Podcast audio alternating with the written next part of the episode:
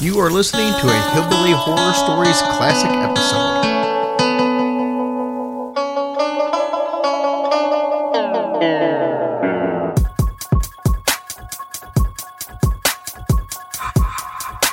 It's about to be a fun ride. Follow along, watch as we slide. Paranormal just hit the lights. Goosebumps all through the night. Mixing just a little bit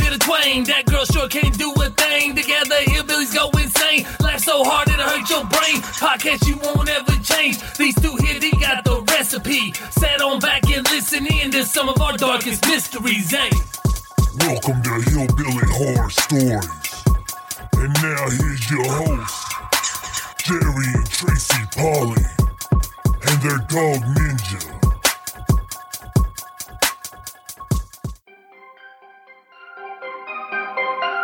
Hey guys, it's Tammy Merhep Chavez. and Bryce Mitchell Williams. We are the hosts of Hollyweird Paranormal. It's a podcast about Hollywood true crime and the paranormal based out of Los Angeles, California. we spike this Hollywood cocktail with stories of true crime and its paranormal aftermath, along with dirty Hollywood scandals and secrets that make up this weird city of Hollywood and its surrounding areas that make up this crazy state of California. Catch our episodes every Sunday on iTunes, Google Play, SoundCloud, Blubrry, and Stitcher. Life is too short to be normal. Stay weird with Hollyweird Paranormal. All right, but you mentioned a cocktail, and now it's on Craven. Right, let's end this promo and get one. Yes. Ah.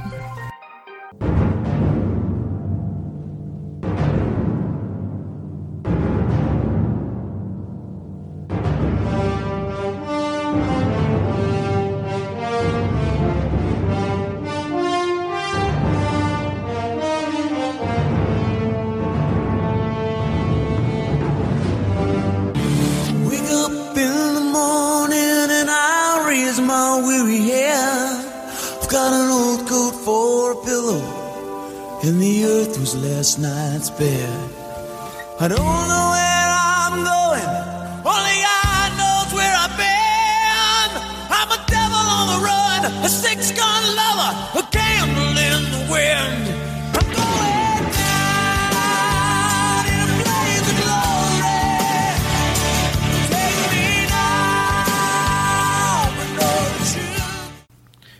Everybody, and welcome to episode 77 of Hillbilly Horror Stories. I am Jerry, and I'm joined by Tracy, who is alive and well. I'm alive. Oh. well, I, what? I'm happy I'm alive. Okay. Well, first of all, I want to thank everybody for your warm well wishes. You guys are so awesome and made me feel so great. I'm okay. I'm just need to take care of myself a little better. You know, I have heart problems, diabetes, all that fun stuff. So I got to get my crap together. In other words, but I did have to go to the hospital because it scared me. So anyway, I just wanted to say thank you guys for your um, prayers and your messages. It meant a lot to me. Yeah, we greatly appreciate everybody's concern. It was very nice on all all the different platforms of social media we had, from Twitter to Instagram to uh, Carrier Pigeon. There's a lot of people. Carrier pigeon. A lot of people were um, That were thing had a poop on my head. Not really. No, really, guys. Thank you. I love you all so much. And um, so hopefully I will be healthier. I've been on this little thing now for about three or four days, and I've done good. I haven't had any salt. I haven't salted the crap out of my food, so that's a big deal for me. Absolutely true. She eats enough salt where I would thought that she has probably stakes in the Morton's company. Hmm. Love salt. So let's get into uh, this subject today. We've got a bunch of cool stuff going on today. We're going to do haunted tombstone, and that's going to include a lot of different places in Tombstone, including the uh, Birdcage Saloon. So I'm excited about that.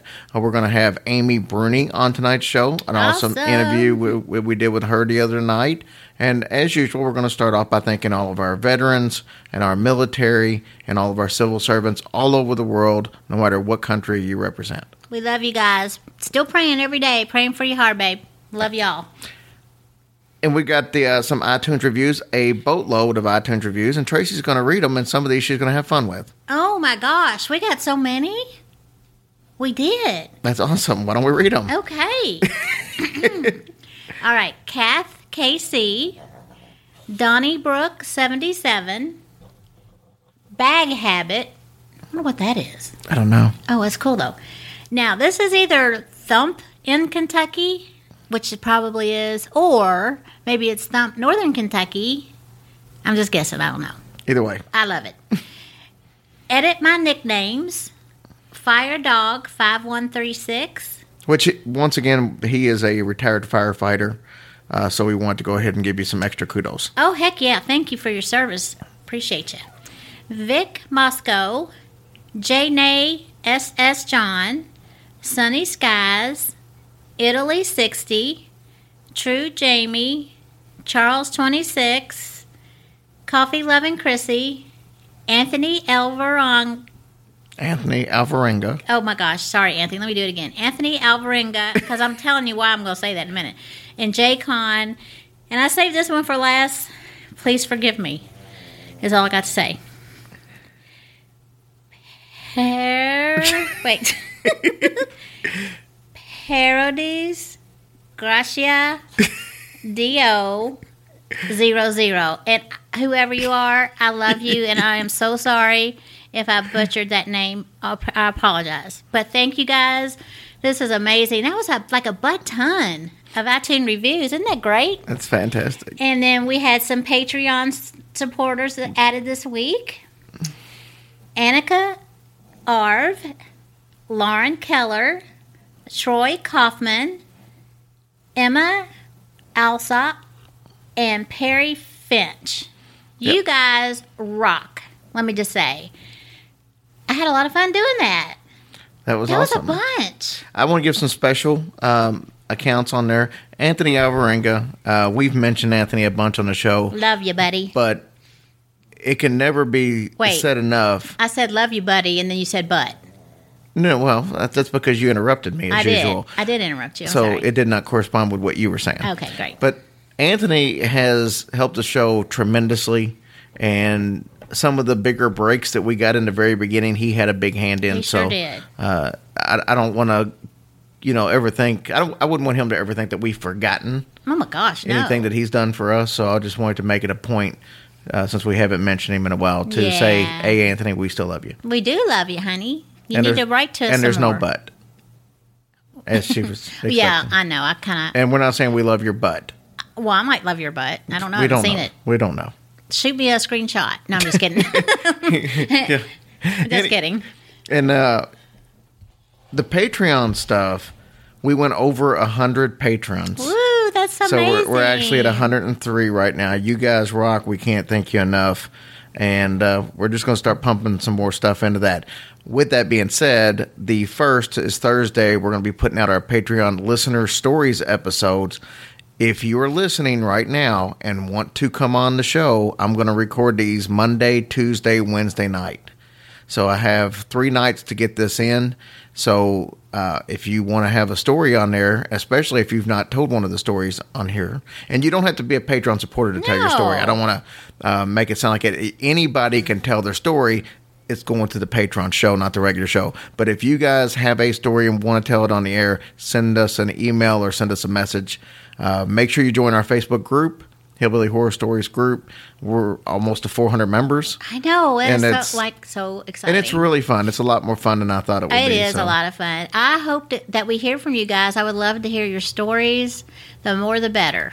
And we've got a whole bunch of people that bought stuff this week from the oh store. oh store. my gosh, so we did. so actually go to if you want to if you want to buy stuff or if you want to become a patron and get a bunch of extra episodes, then just go to our page hillbillyhorrorstories.com and their store is there and also the Patreon link is there. So you could do either one from that page. and then I think we changed the design up a little bit on the t-shirts. We we're, do- We're trying to work on that. Yeah, but we've got a new design, but it's not available just yet for Yeah. the reg, you know, for to, to be able to purchase. We're still working on some stuff. So But it's sort of like the t-shirts that we had on today. Yeah, if you if you looked on social media, we posted it on the group and on the page and on Twitter. But it's you know we're going to be able to work on some different styles closer to that than the just squared off design that we've used. Yeah. going forward. So, are we ready to jump into this? I'm ready. Okay, because this is going to be a very fun show. I promised a lot of you that this would be uh, one of the best shows that we've done, and and after looking at all the research, I think we're going to be The longest. Actually, it may be pretty long. I've got more. I talk about notes all the time. I've got over thirty pages of notes for the first time. For the first story? No, for the first time. Oh, oh, for the first No, time. and because Thank we're going to talk about a whole lot of different places, so it's a whole haunted town. Therefore, I thought, you know, and I guess I got to, I need to fix this up front too. I had released on like several different episodes and on social media that we were going to do Tombstone and Carl Tanzler this week, and that was the intention. But to be honest with you, there was so much stuff on Tombstone, I didn't want to shorten it and add Tanzler to this deal. So I put a little extra effort into Tombstone, and we'll do Tanzler next week. Wish you weren't a liar. Well, that's what it boils down to. All right, so Tombstone is actually in Cochise County, Arizona, and it was founded in 1879 by a prospector by the name of Ed Schieffelin. I probably mispronounced. It it. might be Sheffelin, but I think it's Shefflin. Now he actually named it Tombstone because uh, when being a prospector, he was going to go in that part of the desert, and really wasn't much going on in the desert at that time. But he was going to go out there and start prospecting for silver. And the people that he had told that where he was going to, uh, they said the only thing you're going to catch out there is a tombstone. Oh, Pretty much because they said that he was just going to die out there because that's you know there wasn't a lot known about the desert, and it really would, it wasn't the easiest place uh, weather-wise to be. what happened to glass half full? Well, I don't think they, you know, Oh, they probably wish they had a glass half full out in the desert.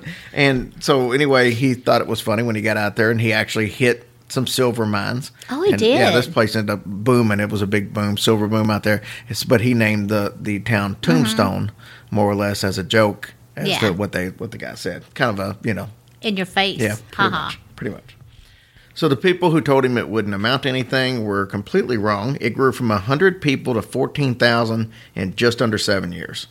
It produced over $40 million in silver bullion, which was the best in Arizona out of any mining camp. Wow. So it's obviously the most famous for the gunfight at the OK Corral. Everybody who seems to know that, even if they're not 100% sure it was in Tombstone. And today it is a major tourist attraction. So that's Tombstone in a nutshell. Tombstone was like many other Wild West towns back then. It had a very violent history, so you could imagine. Mm-hmm. Tombstone is without a doubt the most haunted city in Arizona. All of the ghost hunters and everything have been out there and just into town in general, but Yeah. some of the more specific places like the Birdcage Theater that we'll talk about a little bit later. So where do you start when the whole town's haunted? I thought we would start with the streets themselves. Okay. So it's said that several spirits can actually be seen walking the streets of Tombstone, uh, one of which is Marshal Fred White.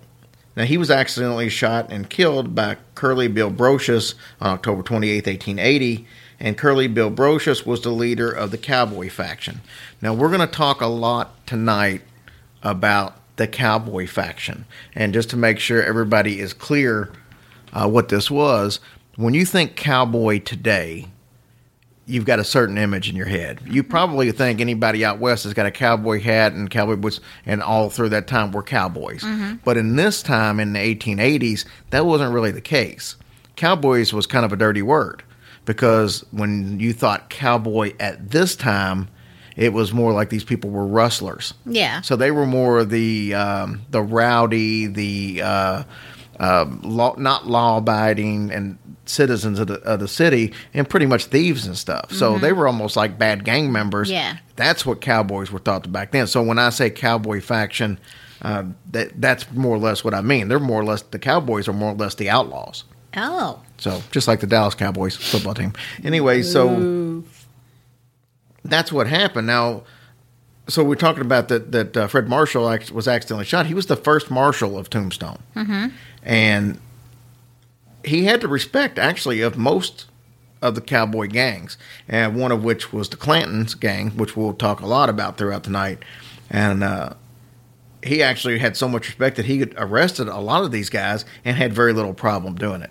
So this was a guy that you know, like I said, even though he was pretty much the enemy to them, they respected him enough that he gave Right. him a lot of fits. On October 28th, early in the morning, Curly Bill and some of his buddies were actually having a good old time. They were shooting up the town. And Marshall White decided that he was going to try to disarm one of the gunmen, and he was accidentally shot in the groin. That sounds painful. He didn't need that old thing anyway, did he? Yeah. Well, I know I wouldn't need mine. It was thought that um, it was thought that he was going to make a full recovery, but unfortunately, he died two days later. Oh man. Well, that's that great medical care of Oh, 1880. oh, of course, yeah. I Now- just spit on it; it'll heal. yeah, he supposedly haunts the street in front of where he was actually shot. It was an empty lot back then, but about a year later, they actually built the Birdcage Theater on it. You're going to hear a lot of these same things keep coming because keep in mind, Tombstone was a little bitty town. Mm-hmm. It's not like it was these, you know, a big area. It's basically a couple streets. So another spirit that's frequently seen is a man in a long black frock coat. You know what a frock coat is? Yes. Tell me. Is it a long black coat? I already said that. It's a Oh. long black frock coat. It has the fringes on it with the thing in the back. Yeah, it's it's like the big, Big almost like thing? almost like the trench coats that you would see, but it would go they would go all the way to the ground, and a lot See, of times they were know. unbuttoned. Kind Yeah, of. kind of. So he's often seen in the spot where Virgil Earp was ambushed and crippled for life when he was shot in the arm. Virgil Earp. Virgil, what kind of name is that? That's Wyatt's brother. Wyatt oh, it's brother. White. Mm-hmm. Well, Virgil Earp sounds dumb. So he's he's actually seen trying to cross the road, but he never makes it across the road. That's what leads many people to think that it's actually Virgil Earp's, ghost. I said Virgil Earp. Virgil Earp's ghost. Aw. And of course, there's a lady in white because there, Uh, there there's in always every is. story. Uh, there's a lady in a long white dress that said that um, her child supposedly died of yellow fever in the 1880s, and she was devastated. And she shortly after took her own life. Hmm. So, and then there's another person that says that that lady is actually uh, a madam of a brothel, and she's actually walking the streets looking for her executioners because she was actually hung Really? for being For being that? I don't know if that's why she was hung, but she was a madam and she was hung. I don't. I doubt that they hung her for that because this was kind of accepted back then. Yeah. Um, but she walks the street looking for executioners, which I think is pretty cool because even in death, she's still a streetwalker. yeah, that's dedication, right That is there. dedication. Now, uh, you know, I always think it's funny too that every time you hear one of these lady in white stories, in almost every case, they're searching for a child they lost. Isn't that? And almost you know what? every That's time. so true. So I don't know that that's really what happens, but Yeah, but it does that happen. does seem to be what's tied to it.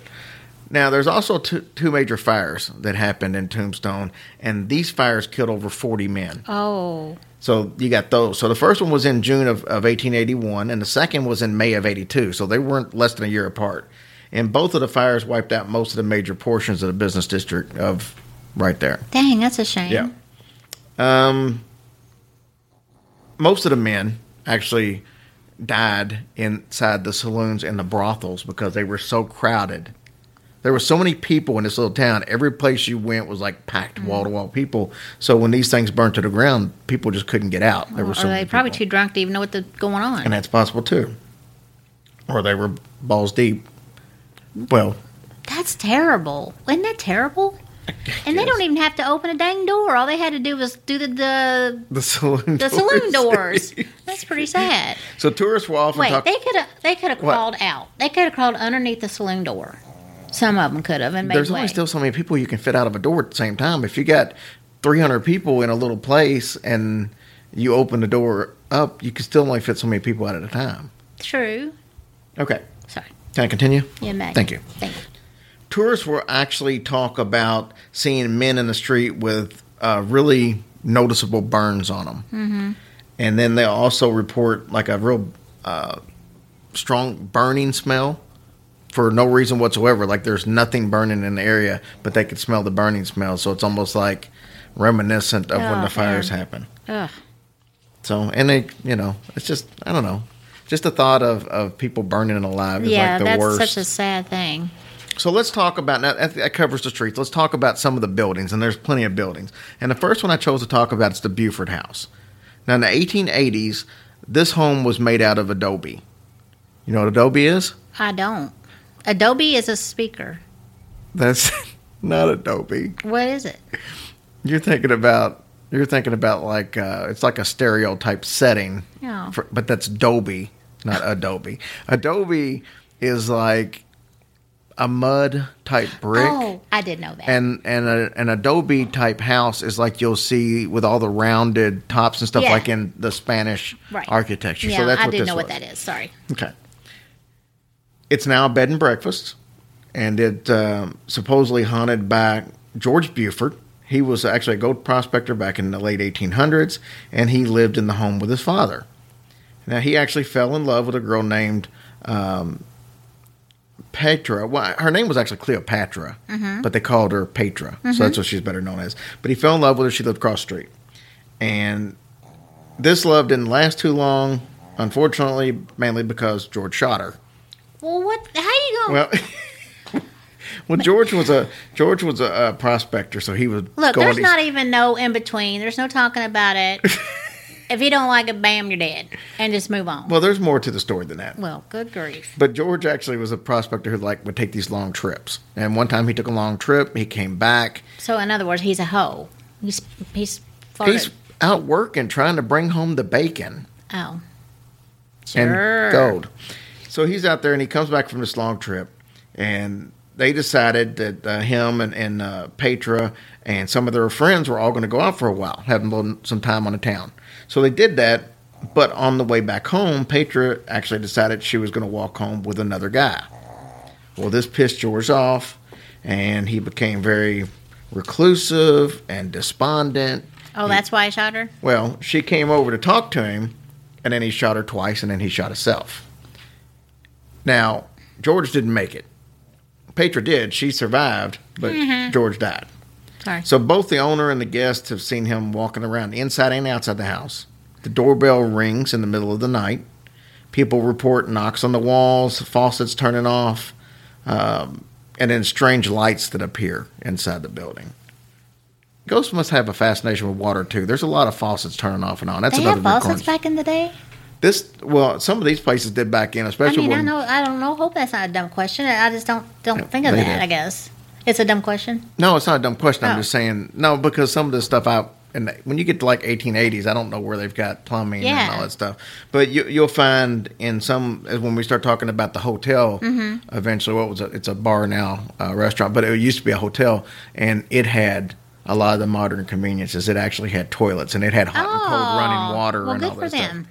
So, but um, women report somebody touching their hair and stroking the back of their necks inside the place. So that's assumed to be George. That'd be also, okay.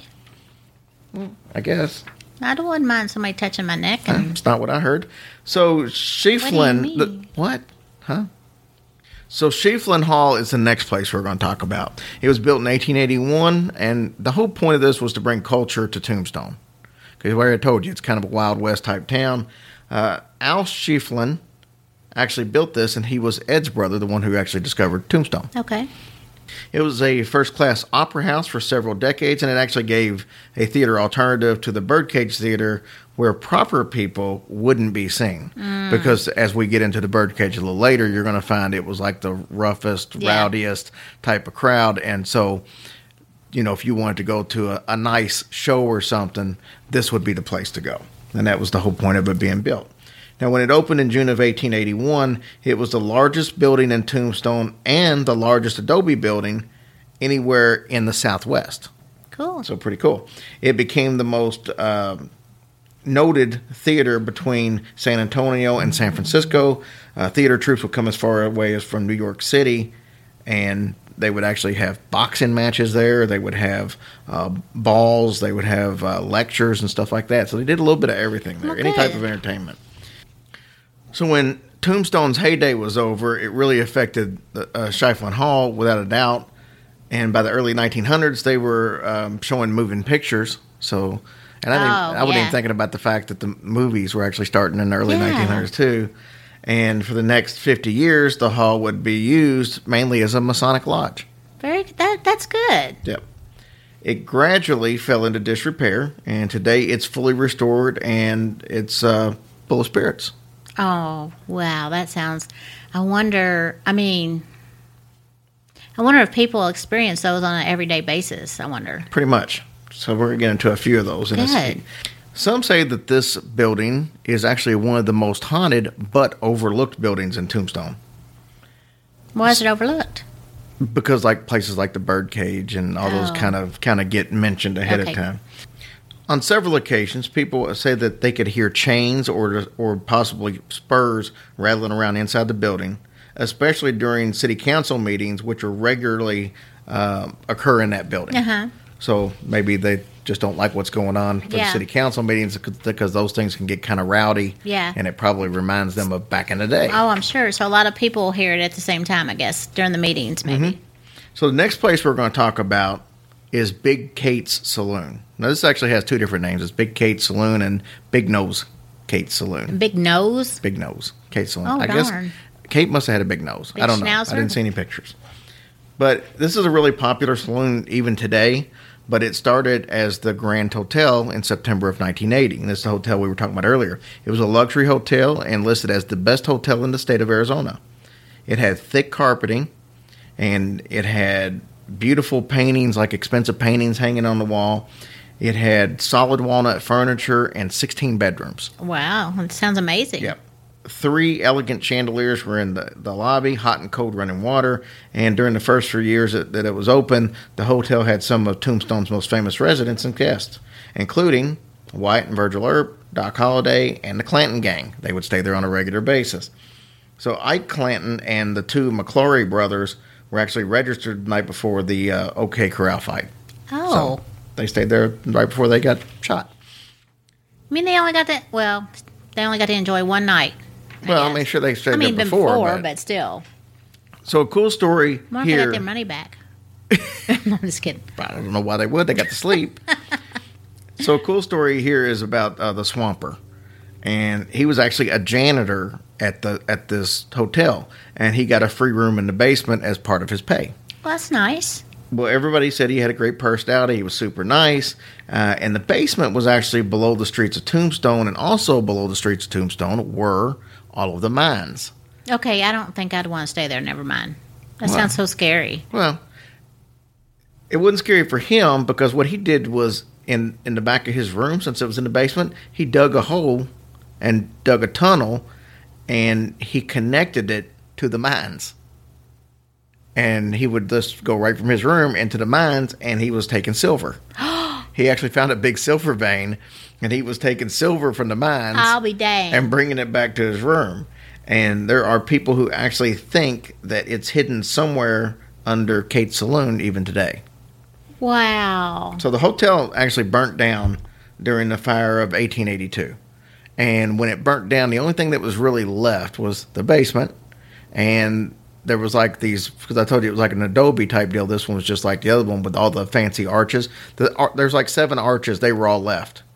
Why does all this stuff burn down? Well, because everything back then, for the most part, was made out of wood, and they were all close to each other. They were all, you know, all connected like each other. So if something caught on fire, it just Yeah. Well, right I mean, I guess. I, just, I mean, this was even back like the big the fire in Chicago and all Mm-hmm. that stuff. In the Great Chicago Fire, that that was the same situation back Yeah. then. Everything was made out of wood. Hmm. So, and little pigs were blowing shit down, and until they started making them out of brick. so that might not have happened. I don't think so. But anyway, so the hotel burned down, and the only thing left was was like I said, the, seven arches. arches. and uh, but there was also a big, long, elaborate bar, a wooden bar that was that was left for people to drink at. It actually survived it. Well, now how does that happen? Well, most of the uh, most of the, this building actually collapsed yeah. into it didn't burn it mainly collapsed into Oh. the basement area so it didn't really get as much affected by the fire as some of the stuff so there's been uh, in kate's saloon today there's actually been a lot of changes so wait, did the guy that lived in the basement die? i don't know I mean, all that crap fell on him. well he eventually died it was 1880 i'm Well, sure I he's mean, not I- alive today Well, that's true. He'd I be, just you know- wonder though if he was like down there and stuck down there when that happened i have no idea No. wasn't part of the story Well, but he's dead and he haunts the place he's here now that much i do know okay. But the saloon has the original bar in it today from the one that burnt down. So how cool is that? Oh, wow. And there's actually only two of those bars in the whole city uh, that actually made it, and the other one uh, that survived all that, and the other one is at the birdcage. I would So- love to see that. yeah, it's pretty cool. There's there's cool pictures of it.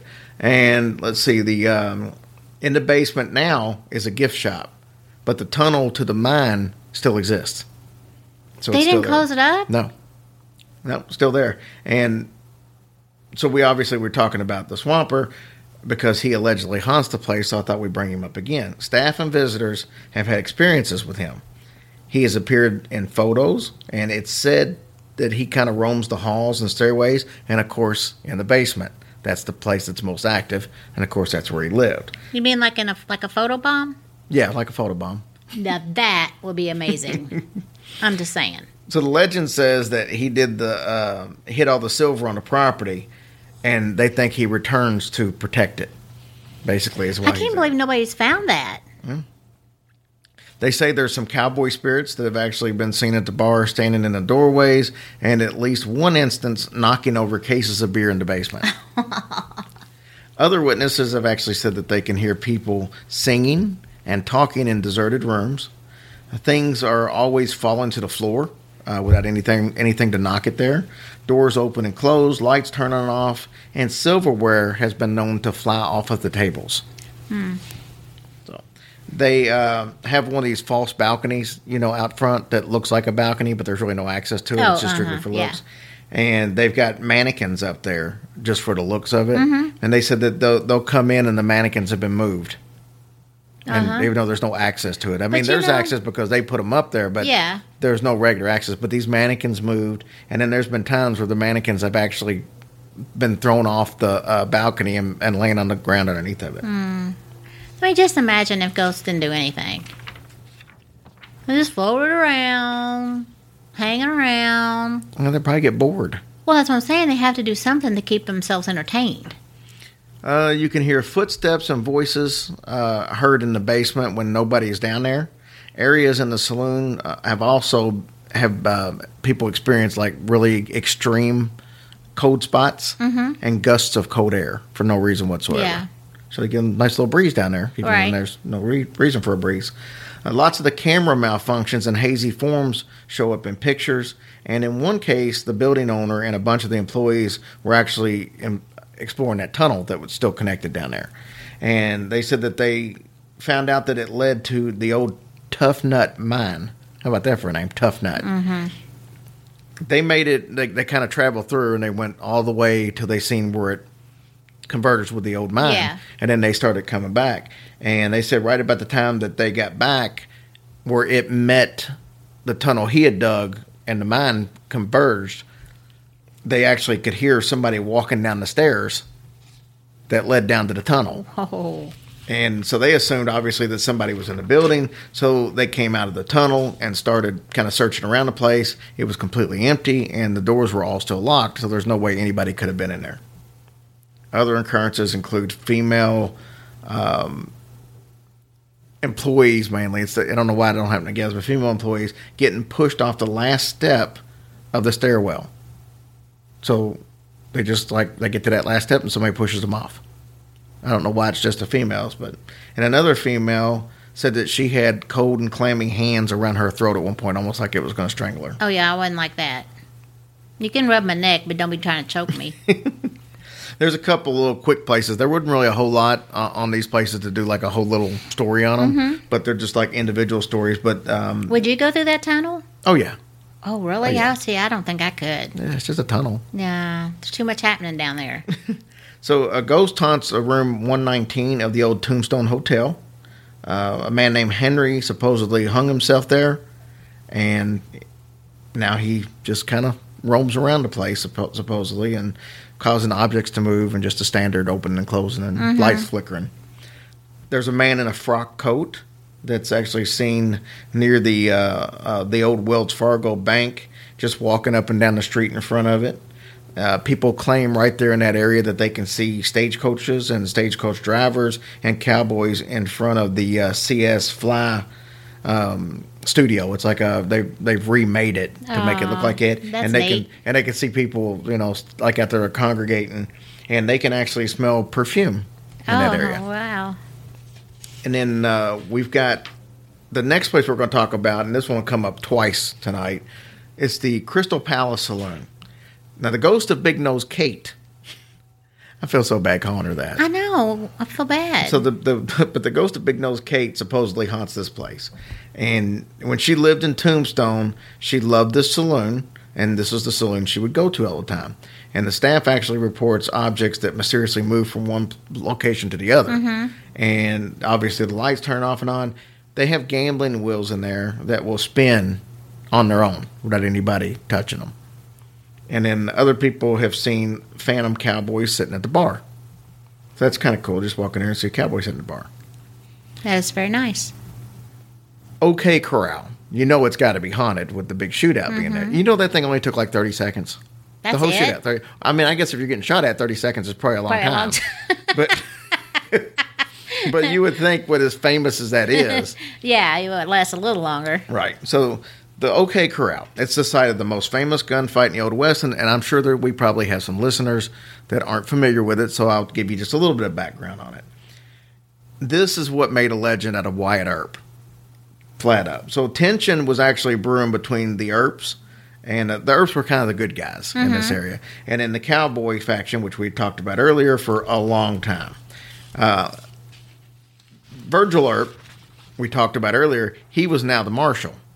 And he determined that he was going to disarm these, these men in October 26th of 1881, and it resulted in the infamous 30-second shootout.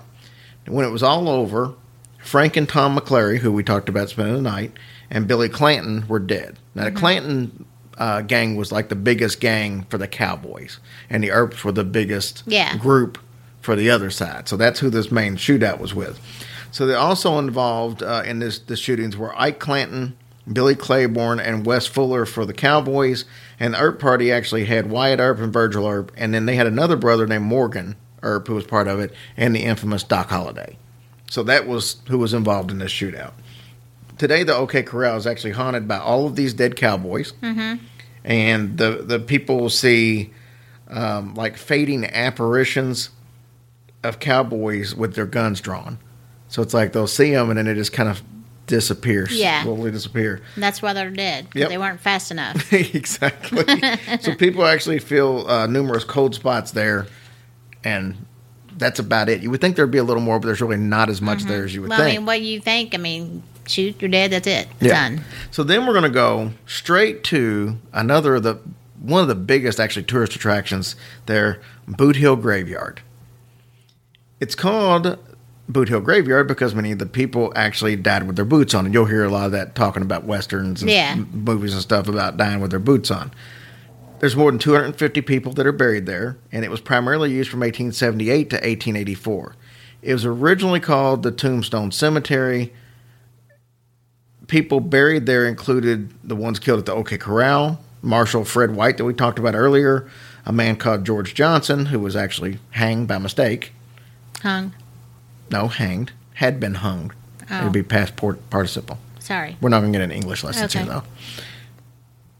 And then we had uh, five men who were actually hired for the uh, very vicious murder at the time. It was called the Bisbee Massacre. And then uh, there was a gunfighter by the name of Charlie Stone that's actually buried there. So there's a lot of famous people Yeah. there. Now, everybody from lawmen to outlaws to prostitutes to prospectors are all buried in that, that place. That was pretty much the only place to bury people back then. And uh, some of them buried, they didn't even have their real names. Oh. They didn't have they didn't have a name at all, so they're just in a in a unmarked grave, or they just knew them by their nickname. But you know, I guess during this time, that was Well, at least they were all together in one spot. yeah, I'm sure that's exactly where they wanted to be. Couldn't stand each other, and now they're Well. next to each other for eternity. So over the years, it actually fell into really bad disrepair, and several of the wooden tombstones. Keep in mind, some of these tombstones were wooden. That's what we put up for Halloween decorations, and they don't Oh, even I last. know, yeah. I couldn't imagine. So they have these wooden tombstones were either knocked over, or they completely decayed, or people took them as souvenirs. Oh my gosh. I would So- not have the balls to do that.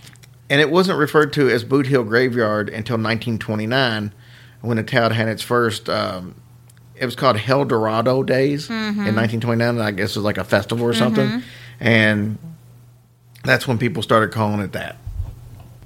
So even though that people really liked this place, it still stayed pretty much neglected until the 1940s, and then that's when it started being restored.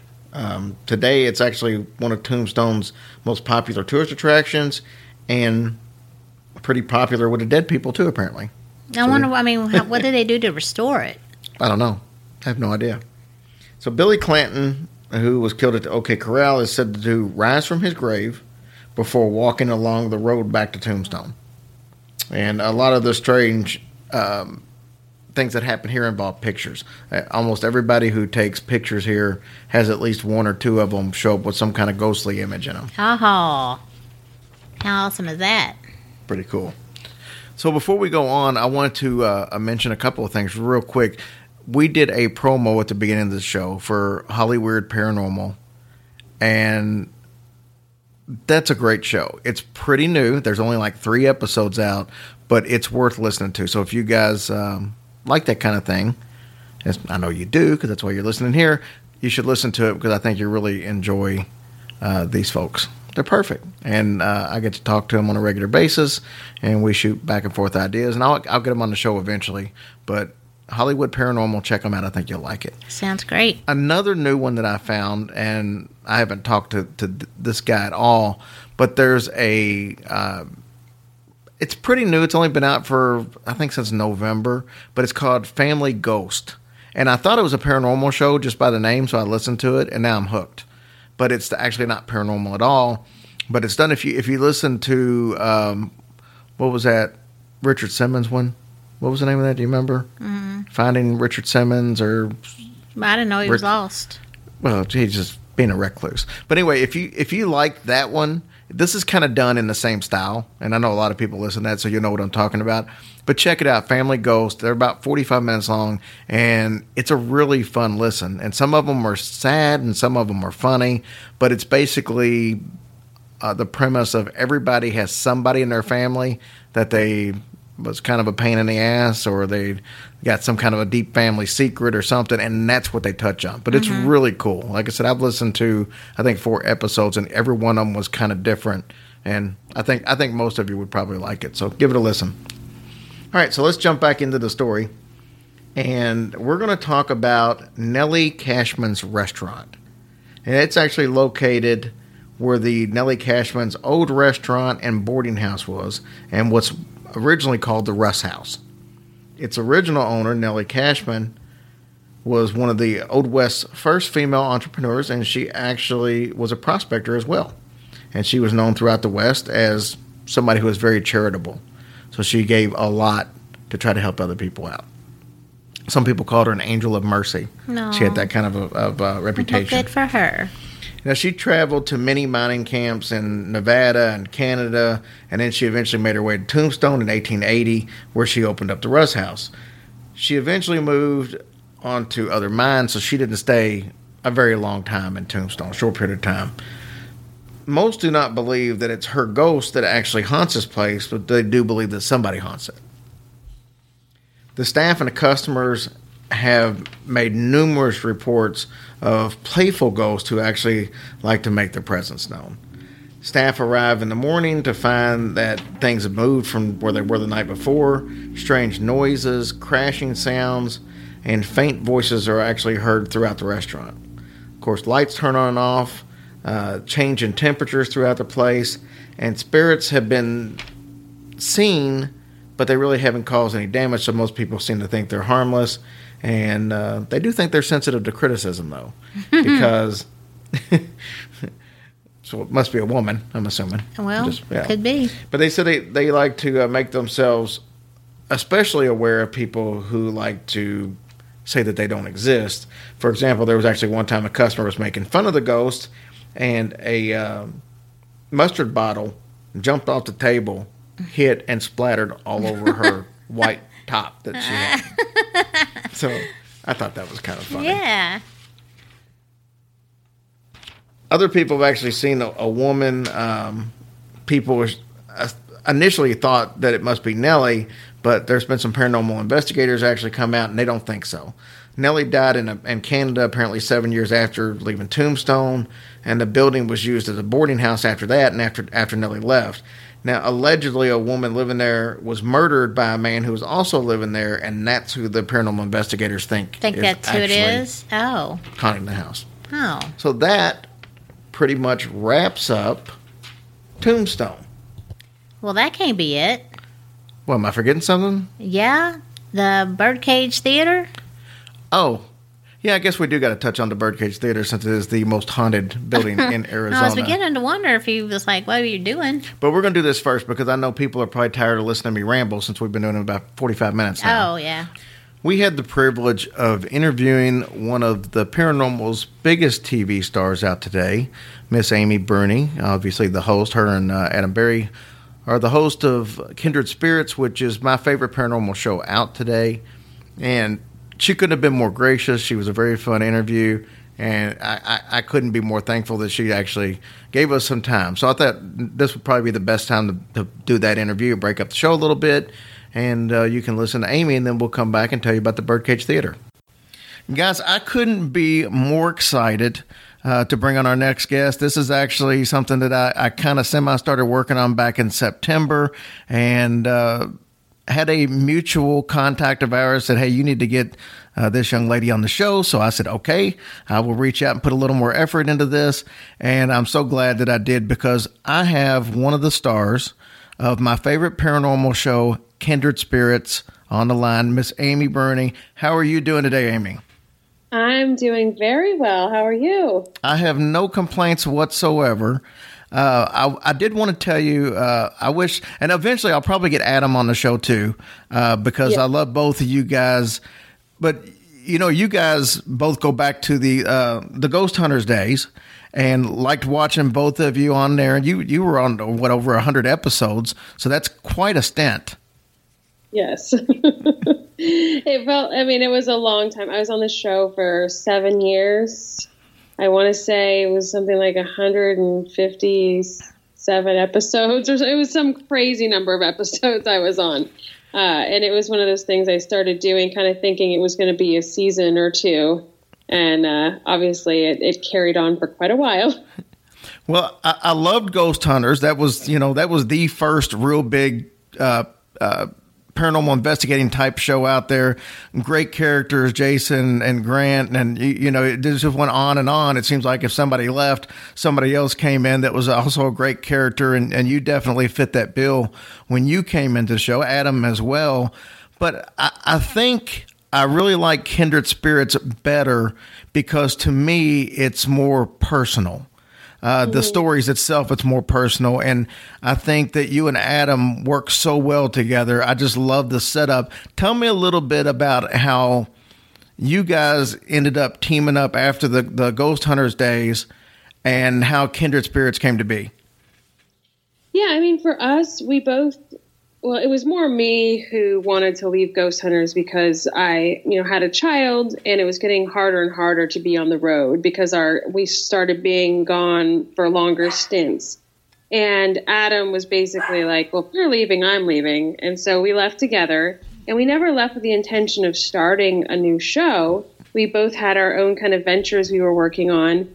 Um, but we kept getting approached by production companies and networks. And so finally we said, you know what? If we do this, let's do it the way we want to do it. Because it was always hard for us on Ghost Hunters because we get very emotionally involved with our cases and our client. And Ghost Hunters was amazing, but there were quite a few times where we basically would just kind of confirm a haunting and then we would leave or you know we weren't as involved you know we would just investigate and hand over our evidence but then we wouldn't get to meet with the client at the end. And you know we just wanted to do more. And so we came up with the concept of kindred spirits just this idea of focusing on family cases which we loved the most and helping people who felt they had this true emotional connection to their ghosts. And it was funny because we we pitched it. It was the like the only show we pitched, and um, it, we sat down with uh, Destination America, and they just got it. They totally got it, and that was how it came to be. It was never like our end game or like our goal, but we just felt like we were meant to do it. So let me ask you this: When you set up this, you so you pitched the show, and they they like the idea. So where do you go from there? Where do you get the cases? Uh, how does that ball start rolling as far as as getting your choice of uh, what cases you want to start looking at? Well, we had a lot of cases to choose from already because we investigate obviously on and off camera. So we had uh, a few case files that we referred to, but then we kind of put the call out there looking for cases.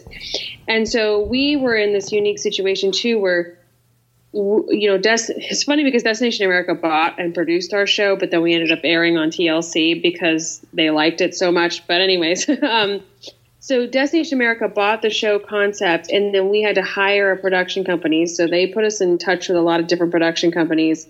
We picked the one we liked the most, which we love, Paper Route Produ- Productions, and then they kind of teamed up with us and helped us um, kind of weed through all these case requests because we had people we'd worked with before, and then people new people, and so you, it's a process.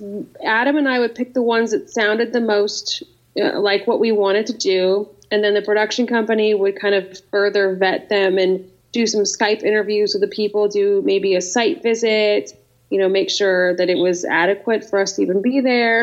um, and so it was, you know, they had to go through quite a lot before they end up on the air with us. You know, and and I love the whole the whole thought process that you and Adam just converge on on and collaborate on the cases that you like the most, and I think that shows in the chemistry of the show. That's I think that's what you you two play off each other so well, and that makes sense when you realize that you two came together to pick the stories that you both agreed on. Yeah, well, I mean, we're executive producers, which is the other thing that the only other way we would have done TV was that we wanted to kind of have a say in everything. And so we created and executive produced and picked all the cases. And thank goodness we like each other because, because we're around each other probably more than, you know, anyone else almost. And, uh, and, and it's funny because we, we're such dear friends, even when we're not you know, filming or working together at an event or doing an appearance, we go on vacation together. We hang out together for fun. Like we actually like each other. and so um, I, I think that shows, I think that's, I think that's imperative when you're dealing with subject matter like the paranormal. I think that the long lasting paranormal shows are all people who knew each other before they were on camera together. Like you take Ghost Hunters or Ghost Adventures. You know, these are people who who kind of forged these relationships before appearing on camera. They weren't cast, um, and I think that makes a big difference. Now, are you still friends and and um, I guess cohorts of some sort with uh, some of the people from the Ghost Hunter days? I know Grant. You guys do some uh, events together, which we're going to talk about here in a little bit. Uh, do you pretty much see anybody else from the show, or do any any kind of collaborations with anybody else from the Ghost Hunter I, show? I do. I um I just attended Chris Williams' wedding uh you know last month or no that was in November. Was it November? Yeah, I think it was in November. Uh, and so Chris and I are still really close. Uh, and I see Steve and Dave a lot at events. You know, we're we're often um, hired for appearances, and I Tango and I text all the time. He constantly sends me music and stuff, and so. Um, but I would say Grant and Adam are the ones I obviously Adam, but Grant is probably the other one I stay in touch with the most. We text each other and, and talk to each other pretty regularly because I'm also really good friends with his wife, um, and so we're just he's there. He's part of my tribe. so yeah, I mean, I, I touched on this a little bit, but aside from the television show that you do, you've actually got a, another venture that you do by the name of uh, Strange Escapes, and it's a very cool concept. I t- told you earlier, I think it's completely genius, but I'll let you tell the listeners more or less what this setup of Strange Escapes is. Yeah, I mean, it's there are things I love in life. I love traveling and I love ghosts. And so I thought, why don't I put those things together? and I created Strange Escapes, which are basically these immersive kind of boutique vacations for people who want to get into ghost hunting a little bit more. And so we take anywhere from three day to week long trips to haunted locations. And we Strange Escapes puts together this whole itinerary for you. So you arrive, and you know there's usually like a little mixer the first night, and you get to meet everybody. Uh, and I bring all these kind of paranormal celebrities and researchers there too. Um, you know, a Grant comes to a lot of them. Adam, I bring John Tenney to a lot if you're familiar with him. We often bring the paranormal muse- or the traveling museum of the paranormal and the occult. Like, there's just this really great mix of people. And then you just hang out with them all weekend and you go to lectures and you do actual investigations and you know, we do little side tours sometimes of like historical locations. It's this whole fun weekend that's just all paranormal based, and it they're so fun, and and we have this like there's this camaraderie that we we have people that come back again and again. Uh, I'd say probably most of our escapes is what we call them. At least half the people are uh, repeat offenders, as we call them. so, um, but they're they're super fun, and you can you can find out more about them at strange-escapes.com. Uh, but it's it's a great opportunity to learn about the paranormal and we're all very respectful of the paranormal, but also just be in this space where you don't feel like a total weirdo for being into ghosts. Well, I know I was looking at uh, at several of the events, and I know you just finished one up at uh, at uh, Lizzie Borden's setup, her, her Lizzie Borden's house. Uh, that's cool.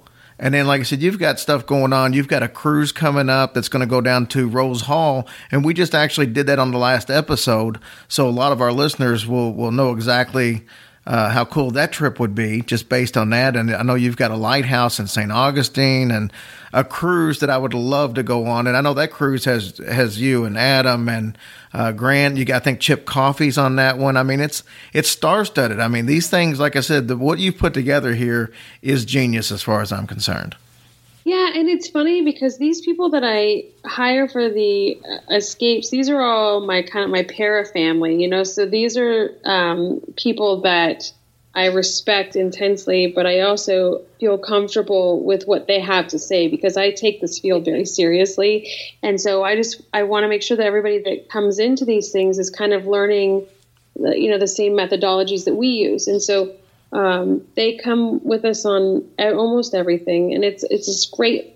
It's this, just this great atmosphere. So yeah, we have um, the St. Augustine Lighthouse coming up in March. I think is our next one. That one's only got like four tickets left.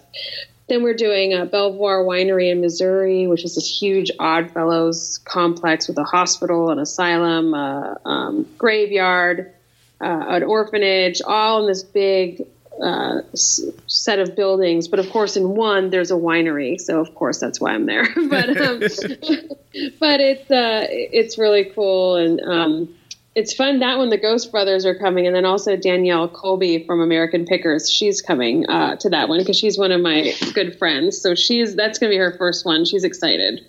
That's awesome. Like I said, it's and you know these things. I'll just let the listeners know these things are very affordable. I mean, when you when you look at it and you start looking at the different options you have and the prices, this is something that most people could actually do. You can probably listen and say, "Oh, well, I bet those things are so expensive." They're really not. So that's what I liked about them. They really stood out to me as something that anybody could do uh, if they really wanted to, and with with a little bit of planning, of course, because you got trips involved. But I, like I said, it's the, the whole setup is, is wonderful, and it's uh, it's really set up for the average person out there who wants to uh, learn and, and, hang with you guys. So I know I appreciate uh, the fact that you set something up like that for the average person uh, because I am one of those people. Well, thanks. I I it's a it's a great excuse for me to get out and do what I love to do and teach people. And you know believe it or not it is a travel company but it also enables me to be home with my daughter. Because when we're not filming you know I drop her off to school and then I go to my office for a few hours and then I pick her up. And you know without a company like this I would you know have to probably be all over the place. But this way I kind of work uh, when I can, and I'm, I'm gone like one weekend a month, and half the time I bring her. So it's just it's a really great opportunity for me. It's it's really just a way that I've turned what I love to do into my living. So, and I appreciate everyone who comes to these things because they make that possible for me. So obviously, your your daughter Charlotte is is she three now or she's five? Five. Oh my goodness. I, yes y'all have some adorable videos on YouTube. So if, if uh, just you, you obviously when you know I'd heard before that you were in a mom's group. Uh, that's one of our listeners, obviously, that that wanted to get you on here, and uh, that does not surprise me at all because you come across as the quintessential mom through the videos and stuff we see, and and you've tailored your career to work around. Uh, your life as a mom, so I, I definitely commend that. But it brings me to my next question you're obviously one of the most respected paranormal investigators out there, and this is a field that's you know predominantly men. Do you actually take a little bit of extra pride in knowing what you've accomplished and, and how big of a role model you are to young ladies out there. Because I know one day your daughter will be able to look at what you've accomplished and know that she's got no boundaries.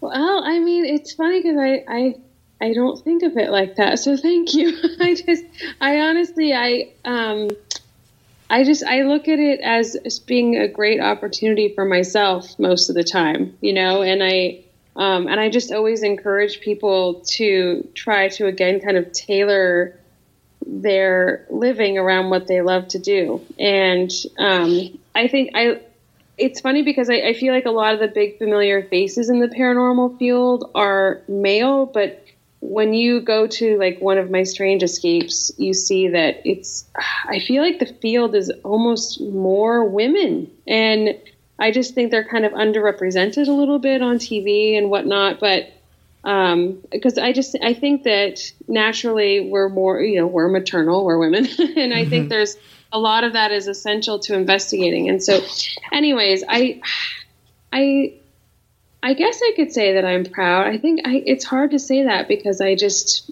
I feel like I just kind of do what I do, and I'm really I love that people love it and feel the same way about it as I do, and that I just get a big kick out of that, you know. So, but thank you. Well, you're more, you're more than welcome. I've got a couple of quick questions for you, and I'll let you go because I know you've got a uh, an episode that you have to be live tweeting for later, and uh, I'll be following that as well as I do every week. But I heard through the grapevine that there's a rumor that you are afraid of elevators. I'm, I am terrified of elevators. I won't even get in one without a cell phone because I have been stuck in elevators three times now. And I think it's like, you know how they say if you get struck by lightning, you're more prone to be struck by lightning again? I have a theory that the same thing happens with being stuck in elevators. so I swear, like when we go to New York City or something to do press or have meetings, it is uh, I like shake going in because those elevators they zip up to the top of these like 50 story buildings and it's so scary. But yes, I am very scared of them. All right. This is going to be a, a two parter question, but we're going to end on the positive. First question is going to be what is the most either uncomfortable or scariest situation you've been in as far as the paranormal wise? Was there any case that stands out where maybe you felt like it was a malevolent spirit or a, a type of demon, or uh, what have you been the most um, scared, I guess you could say, in a paranormal situation? That's a tough one because it takes a lot to scare me in the paranormal. Um, I I have never.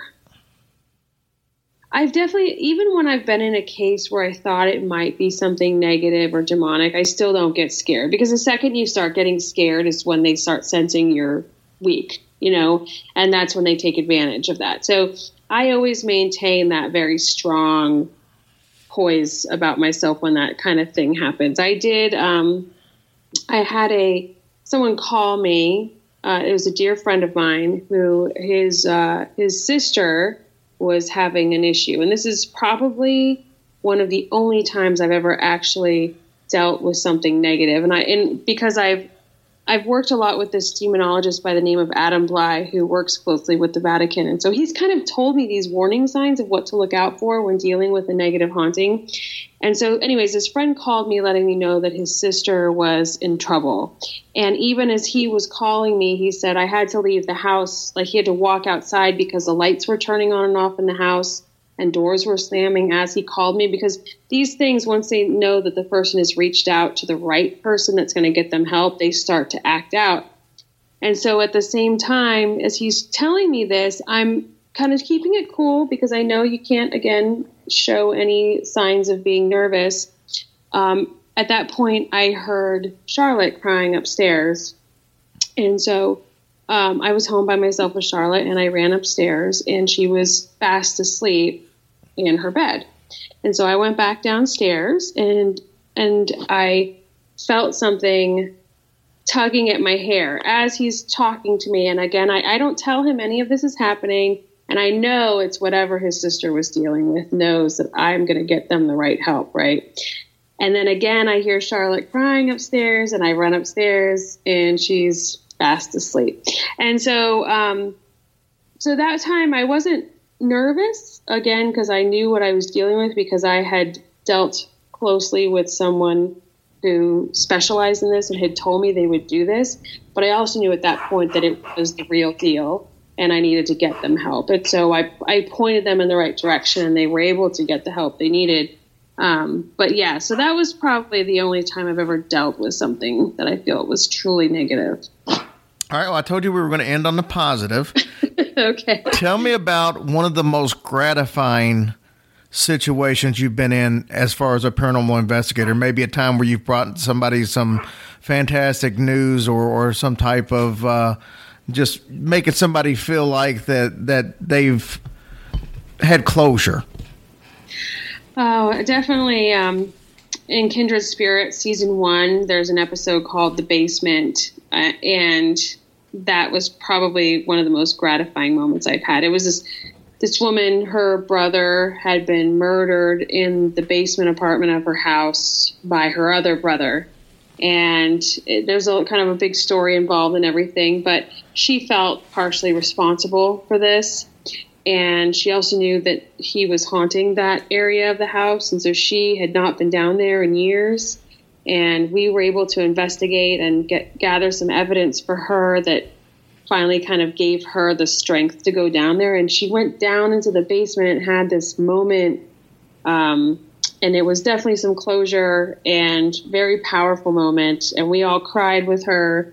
But without just, you know, a few key pieces of evidence and, you know, she never would have had the courage to go back down there. So it was a it was a big thing. Imagine having your house and having half of it that you don't even go into, and that's what was going on with her. That was a wonderful episode. I remember that one, and that's and, and, you know it's funny that you mentioned that one because when I said that what I liked about Kindred Spirits is it was more personal. That is the episode that was in my head. Yeah, we love that family. We love all our families, but yeah, we love them. They were they were a lot of fun, and we were glad to be able to help them. Amy, tell everybody where they can see Kindred Spirits and uh, how they can get a hold of you on social media. Yeah, I mean, right now, Kindred Spirits is airing Monday nights at 10 on Destination America.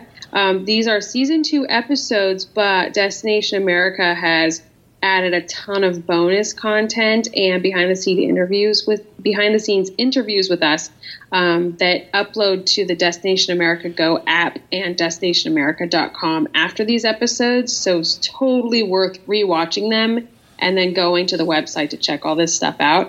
Um, and you can find me on social media on Twitter and Instagram. It's all at Amy Bruni. And um, I think Facebook too is Amy Bruni. So yeah, check it out. Amy, I can't thank you enough for coming on. It, has been fun. Uh, like I said, I tried my best not to fanboy out here, so I think I did a pretty good job overall. Thanks so much. I appreciate it. It's been fun. All right. Well, thank you so much, and we'll talk to you soon. All right. Thank you. We can't see tomorrow, but we can hear it. Tomorrow sounds like hydrogen being added to natural gas to make it more sustainable. It sounds like solar panels generating thousands of megawatts. And it sounds like carbon being captured and stored, keeping it out of our atmosphere. We've been bridging to a sustainable energy future for more than 20 years. Because what we do today helps ensure tomorrow is on. Enbridge Life takes energy. So, if you weren't a huge Amy Bruni fan before that interview, surely you have to be now because she is like one of the sweetest people we've yeah, ever interviewed. she's very sweet. She's we uh, met her at Scarefest. Mm-hmm. She And- was very sweet. and she's like all about being a mom, and that comes first, and that's refreshing in Mm-hmm. yeah, today's age. very nice. Also, this week, and it's not on this show, but you might have heard it as a special edition. Chad Lindberg actually came on the show, and you know Chad from the Fast and the Furious. He was Jesse on there. He's Ash on Supernatural, and a whole bunch of other stuff. He had his own uh, paranormal show, Ghost Stalkers, a couple of years ago, where him him and a buddy of his were actually out uh, investigating some stuff, and now he's got the new show out. It's uh, Chad Lindberg's Badass Celebrity Ghost Hunt. Didn't that air last night? It aired, yeah, it was Saturday night. It, it- every Saturday night at seven o'clock it airs. Uh, this is something that you go online to watch or watch on your smart TV. It's not on a regular TV channel. It's more of an internet-based thing, and but it's pretty awesome because I went on the website and checked it out, and very funny. He had Chip Coffey on the very first show, Hmm. Nice. and he's going to have a bunch of people. He couldn't tell me who it was. oh yeah, but you couldn't tell. But or where the locations were because he don't want a horde of people showing up there, Oh, which makes sense. But yeah, this thing's interactive. You can actually go um, as you're watching the show. You can like vote on who goes into a place by its, by themselves and stuff like that. So it's a pretty cool concept for Mm-hmm. ghosting. And there's nothing edited out. So there's cursing. There's if somebody says you know gets the crap scared out of them, they just say something. It's it's adult ghost hunting, is what he said. and now if I may. Um, I'm going to put that interview at the end of this show for the, those of you who didn't get to hear it. We released it as a bonus episode uh, just because we were trying to get the word out before Yeah. the show came out the first time. But it's every, Saturday night, and we're going to go ahead and throw that interview on the end of this for those of you who didn't get a chance to hear it yet.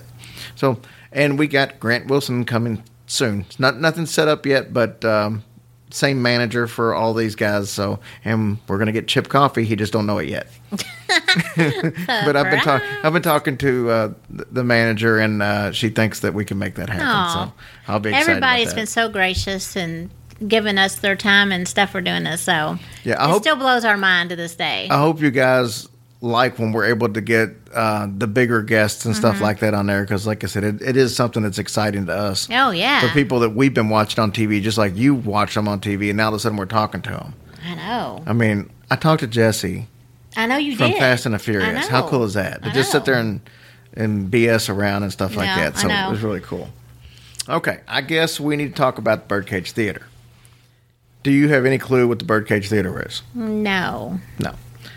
A lot of cool stories about the Birdcage, and there's a reason why most people consider this to be the most haunted building there, and we're going to get into all of it. Okay. So this is actually the longest story tonight. We did all a bunch of little big short stories, but this is is actually a full story on the actual birdcage. So let's get going.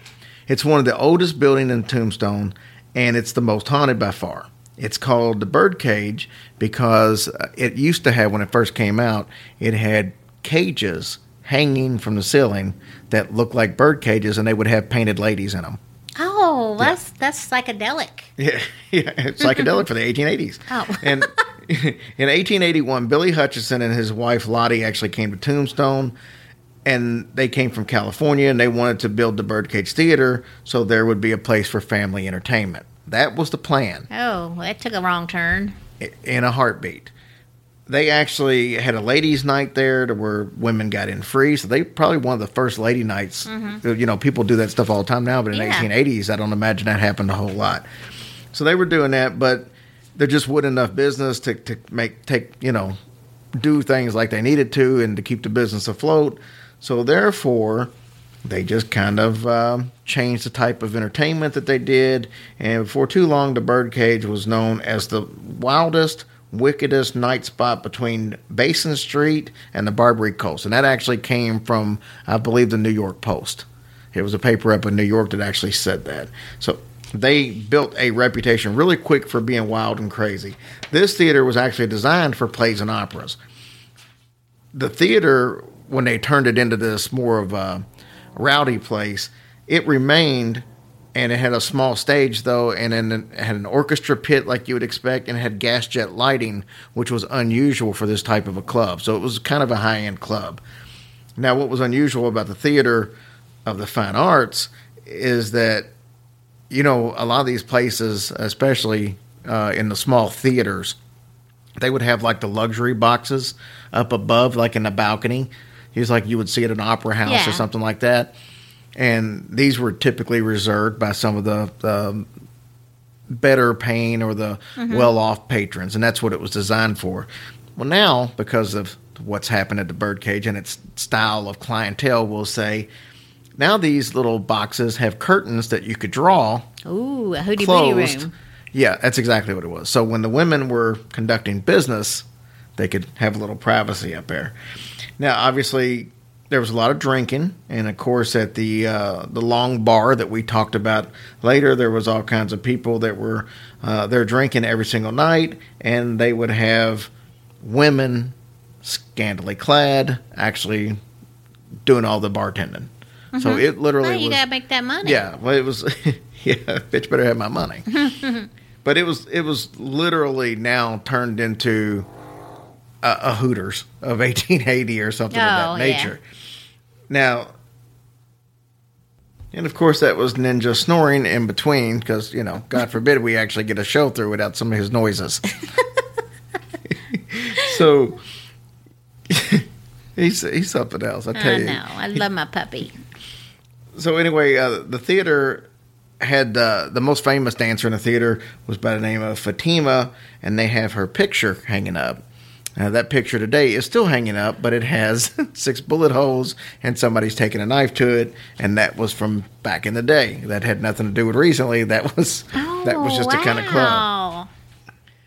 The entertainment here was definitely a mixed bag of, of quality and, and variety. They had comedians, music, dancers, acrobats, and even a professional, well trained opera singer. I can't imagine how that went over there, with all the mm-hmm. Cowboys.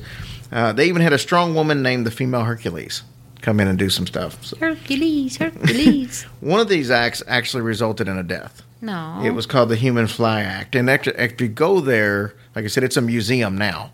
And if you go there, they actually have the poster still up from the Human Fly Act. And what this was, um, kind of hard to explain because even from everything that I've read on it, I don't have a clear picture of it. But they spent weeks drilling little holes into the ceiling Uh-huh. and the girls would strap on these um, shoes, special shoes, and they could walk up the wall and the ceiling. I guess sticking the shoes In the holes? into these holes.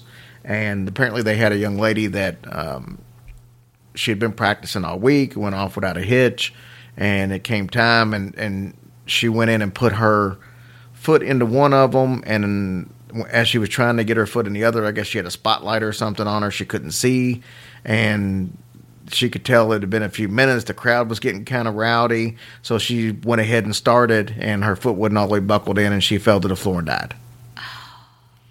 That's horrible. Yeah, so they quit doing that after that. Well, that's dumb. They shouldn't have been doing it in the first Yeah, place. it- that's not what it- heels are for, it didn't, people. It didn't seem like the the, the best um, form of entertainment, but but anyway, the the Cowboys would be there, and the Earp Gang was also there on a regular basis. So as you could imagine, there were constant fights in the place. It was like uh, watching Roadhouse, I would think. Roadhouse. Yeah, Roadhouse.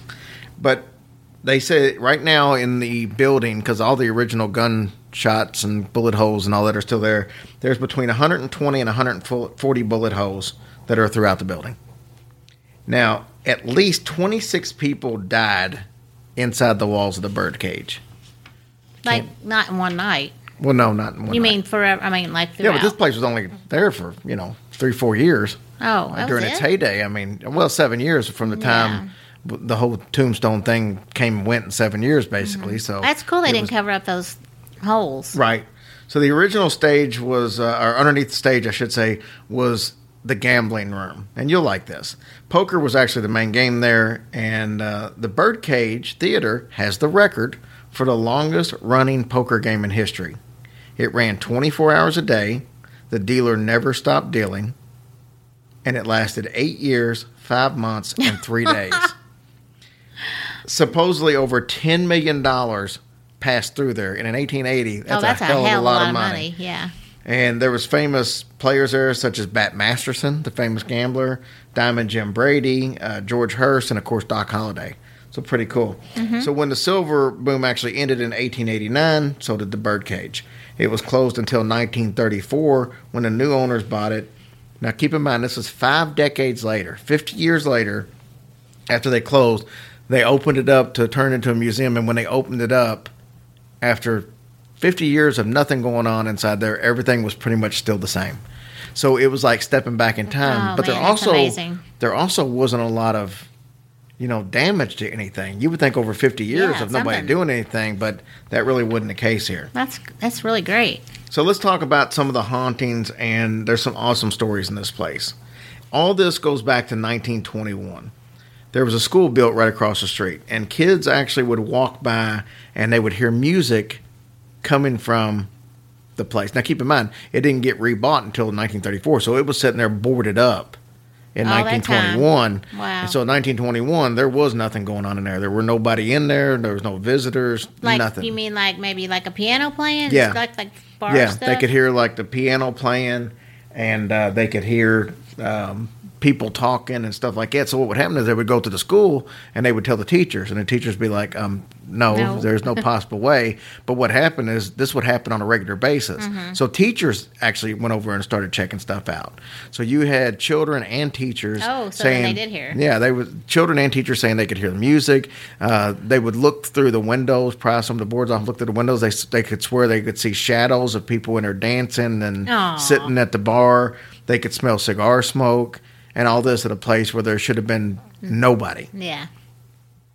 Now then, uh, the Hunley family, who actually owns it, they they've encountered a bunch of stuff. The staff's encountered a bunch of stuff, and one of which involves a, um, a dice table. Now, this dice table, they left. They came back the next day, and it was moved.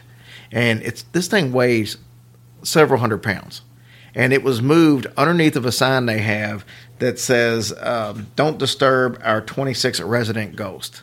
And this table had been moved over there. It took eight men to move it back. Dude. So yeah. So on another occasion, there's a very valuable antique poker chip that just showed up on the the table that they have there, the poker table. It wouldn't like the other poker chips that were there. The other ones were antique too, but this one was definitely different. Mm-hmm. So they take it, and this thing I should I should even go back a little further. They had this chip before, and it disappeared and now it just reappeared on this table. So they take it, they call, and they put it in a safe. They called uh, an antique uh, historian to come in to take a look at it. And when they showed up, they went to get it out of the safe, and the chip wasn't there. Oh, get out. And then after the historian left, the chip reappeared in a locked desk drawer. Yep, That ghost ain't playing. he was doubling up. Yeah, he was. He's taking the insurance bet. and then um, this is this is actually one of my favorite stories. They decided they were going to put a Wyatt Earp statue in there. Mm-hmm. Now they built the statue. I don't know what it's made out of, but they put a real cowboy hat on the statue because they just thought it would be cool, and they put it up uh, in one of those little um, boxes that I was telling you about, overlooking the balcony. They put it up, put him up in this box where he could overlook the theater. They'd come back in the next morning, and the hat was right in the middle of the floor down in the theater. And so they're you know they're checking windows, making sure there's no Yeah, like- windows yeah, the open, window you know, part, like wind blew it or ch- something. making sure there's no fans on, all that stuff. And uh, so they do that. This goes on every day for six months. Every day for six months. They come in, the hat's off, they got to go put it back. And it's always right in the center of the floor. in the same spot. Yep. One time they come in there and his statue was turned completely around, not overlooking the theater but facing away. Mm-hmm. Well, they're giving a tour, and on, on one of the tours, there's a historian, a town historian in there, and he points out that Wyatt Earp is in the wrong box. That's not the box that he normally reserved. That was a box that the Clantons gang usually reserved, which was his enemies. Enemy, yeah. So they moved him to the other box, and the hat stayed on from that point on. There was never another issue with it. Oh, So apparently, Wyatt Earp didn't like being in that box of Yeah. his sworn enemies. that's funny. Now we're going to talk about the most famous story. I'm not going to say it's the most famous, but it's my favorite story involving it. And there's a lot of uh, ifs and ands and buts with this story. But this involves little Gertie. She was a dancer over at the Crystal Palace. Remember we talked about that that bar earlier. Yes. And little Gertie actually is known by a more popular name of Gold Dollar. Sounds like a, a James Bond movie. Mm-hmm. It's not. She was named Gold Dollar because she had really beautiful blonde hair. Mm-hmm. But she also earned a gold dollar for her services, wink, wink, if you know mm-hmm. what I mean. Uh-huh. She worked as a dancer at the Crystal Palace, but she also did, you know, other stuff, like a lot of the dancers back then did. Now, she actually was living with a gentleman who was a professional gambler by the name of Billy Milgreen. Now, our little girl Gold Dollar might have been petite, but she was pretty much feared by every single dancer in that area because she'd had several altercations with him, and she made it 100% clear that Billy was her man and it was hands off to every other girl. So everything was good in Tombstone between Billy and Gold Dollar. Until one day, this beautiful young Mexican woman by the name of Margarita moved to Tombstone and took a job at the birdcage. Billy and all the other men were completely infatuated by her beauty. She was said to be this knockout, especially for the time. And Margarita completely set her sights on Billy. It's not that she wasn't aware that uh, Gold Dollar was his woman, she just didn't care. And Gold Dollar threatened to cut her heart out and kill her. so Well, I mean, I think if she cut her heart out, that would kill her. That's that's a good point. You're all, you're all over that. So Margarita didn't care, and she kept right on flirting with Billy. Now Billy, on the other hand, he kind of knew what Gold Dollar was actually capable of, and he agreed to stay away from Margarita. One night, Billy found out that there was this huge poker game out at the birdcage, and Gold Dollar didn't like it, but she knows that's how he makes his money, so she agreed to let him go on and, and go ahead and go to the poker game. Now he promised that he would stay completely away from Margarita, and uh, Gold Dollar was actually working at the Crystal Palace, so she wasn't going to be able to be there that night. So it was important to her that he keep his promise. So Billy's there, he's playing cards, and Margarita starts kind of prancing around, obviously trying to get Billy's attention. It's not working. Billy's doing a good job, and um, he's got to admit, though, at this point in time, it's kind of hard for him to focus mm-hmm. on the cards at hand. And this time, though, she comes over and sits straight in his lap. She just flops in his lap since he's not paying her any attention.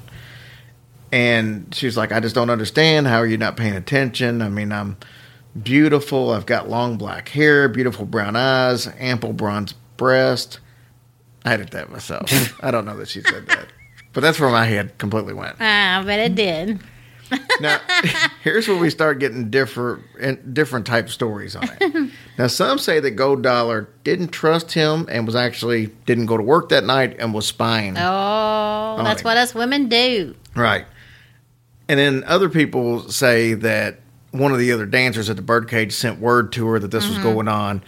Regardless of what the deal was, she actually came in to the bar, ran up to Marguerite, and now you got two different stories as to what happened. I said Marguerite, it's Margarita. Margarita. Yeah, Margarita. So you got two different stories as to what happened. One story says that she came right in, took the knife, and stabbed her right in the heart as she was sitting on Billy's lap. And then she actually tried to physically cut her heart out. The other story says that she came in, grabbed Margarita by the hair, pulled her in the floor. They kind of struggled, and she stabbed her, pulled out a knife. Uh, it was a double edged stiletto knife, and stabbed her in the side. And when she did, Marguerite bled out. Either way, she killed Marguerite right there while she was sitting. in the lap. Margarita. Margarita. Damn it. Sorry. God.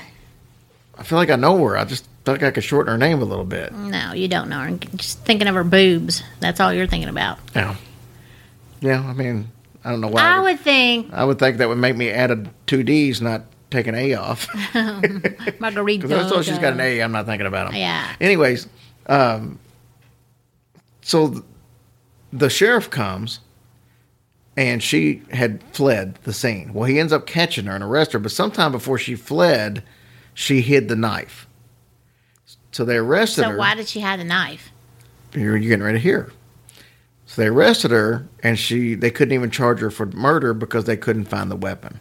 Okay, that's ridiculous. Everybody sat there and seen the whole thing. I understand that. This is the Wild West. They didn't call it the Wild West for no reason. Otherwise, it would have been a tame West. But that's not how things worked apparently back then. So they couldn't find it, so they couldn't charge her with murder. She ended up leaving town, and then a couple months later, Billy followed her, left town, and they were never seen again. Now, where this gets actually kind of funny is about a hundred years later, out behind the birdcage, they found the knife. It just appeared. Now, there's two different stories on that as well. Nobody looked. Well, a hundred years later, somebody wouldn't have stumbled across it. But supposedly, a, a worker just went out back and it was just like there. And then there's another story that said they were doing some construction done and they actually found it. So I don't know what the story was, but the knife is now actually on display inside the museum.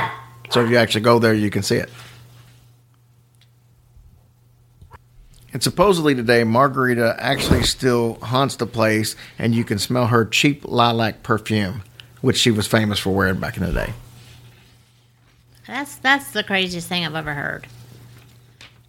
Well, How you just gonna have all those people sit there and look at her do that, and she just strolls out the daggone back door? This happens in 1880. We don't know how true the story even oh. is. First of all, the lead character's name is Gold Dollar. I mean, I, I don't know if you picked up on that. So Well, I did. that doesn't exactly sound like the most reputable story right off the bat. so I don't know. Don't get me all riled up over here. now they've had a bunch of uh, ghost hunters type shows Mm-hmm. come, uh, but one of them, like um, actual Ghost Adventures with Zach and all the guys, Uh-huh. they came there, and just to show you how messed up this place is, they came in 2009 and 2015. They came back. Well, in 2015, uh, the 2015 episode actually was filmed in 2014. And when they came there, there was a guy that gave them the tour. He was 74 year old Leroy Colamy. Now, he had been an employee of the Birdcage for 20 years, but in between the time that the guys from Ghost Hunters took their tour and filmed and came back to get some additional footage, Leroy was actually shot and killed on July 9, 2014 at 1:16 p.m. He had a verbal altercation with a 60-year-old man by the name of Barry Chappelle, who shot and killed him and then went into an establishment and called 911 and told him that he had shot and killed somebody. So 74 years old, been to Birdcage 20 years, gets into an altercation and gets shot in between the time the ghost hunter goes. So they come and they've got a, a host Yeah. that shows them around and gives them a tour. The next time they come back, that guy's been killed. That's the craziest thing. So that is the story of the Birdcage Theater. Very interesting.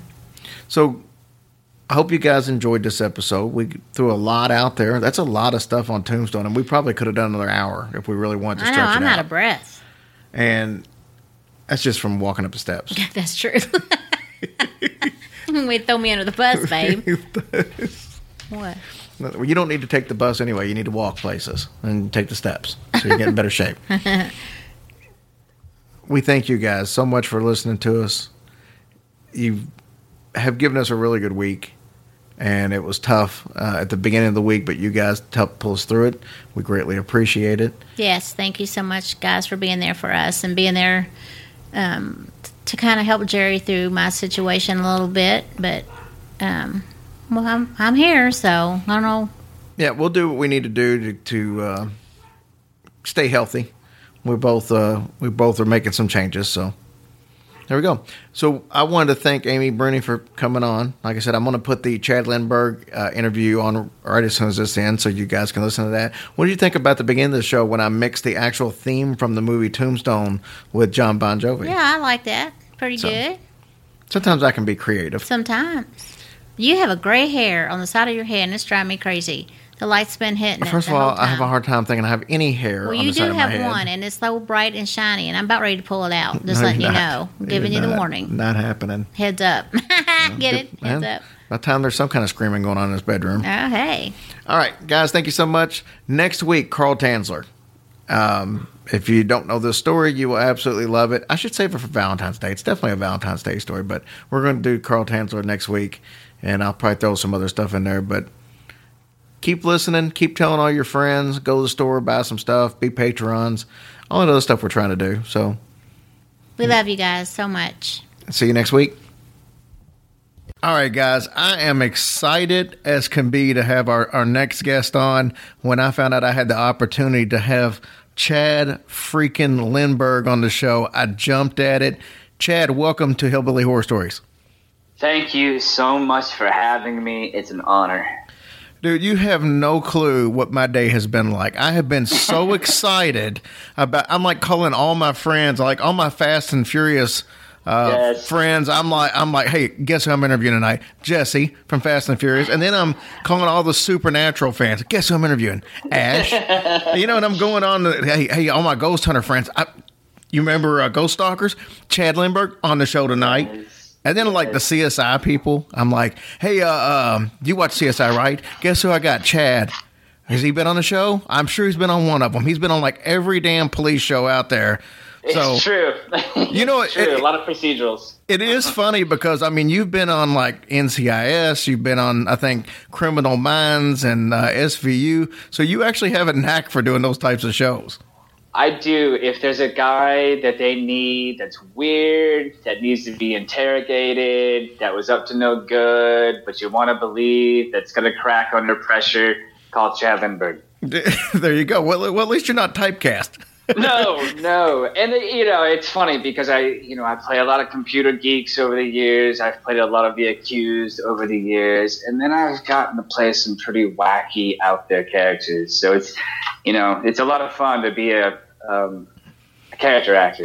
You know. Well, let, let me say this though about the stuff you've been in, and and I'm sure this has been pointed out to you, or you've you've thought about it yourself, not necessarily dwelled on it, but dude, you have been in some iconic shows out there. I mean, when you talk about like Fast and the Furious, uh, Supernatural, uh, you've been on uh, at least one episode of X Files. These shows have huge cult followings, and there can't be a whole lot of people that's been on multiple shows, be it movies or TV shows, that have those kind of followings. Has, has that ever dawned on you about, you know, how cool of a thing that is? I appreciate that, and and yeah, it does now because of what they've become, and I've I thank my lucky stars, you know, since I started working in this crazy career that I've been able to be a part of some really amazing projects, and they've always taught me a huge lesson. And you know, the Fast and the Furious, that movie changed my life forever. And you know, who knew that they would continue making movies and that it would become this phenomenon? And now it's a it's a classic. And and you know, not a day goes by where somebody doesn't see Jesse and say, "Hey, Jesse." Um, and same with Supernatural. You know, when I was on the show in season two, it was just season two of a of a show that was on. Um, uh, the net, what was it back then? Not the CW. It was a WB. it was a WB, and and now it's like become this worldwide phenomenon. And I'm just incredibly lucky, and uh, to, to to play those cool characters and have people respond to them and have them mean something to people. It's it goes both ways. So it's it's it's just an honor. Well, I'm not going to dwell too much on the past stuff because I want to really focus on stuff you've done recently and focus on the paranormal. But I do have one question for you concerning Yeah. the Fast and the Furious. Sure, of course. Now that they've done approximately 365 sequels, I believe. yeah. Do you ever look back and say, "Damn, why did I have to get killed off in the very first one? I could have been in maybe several of these things." Oh, a hundred percent, a hundred percent. Um, you know, it's funny. I have this sort of mixed reaction when a new movie comes out.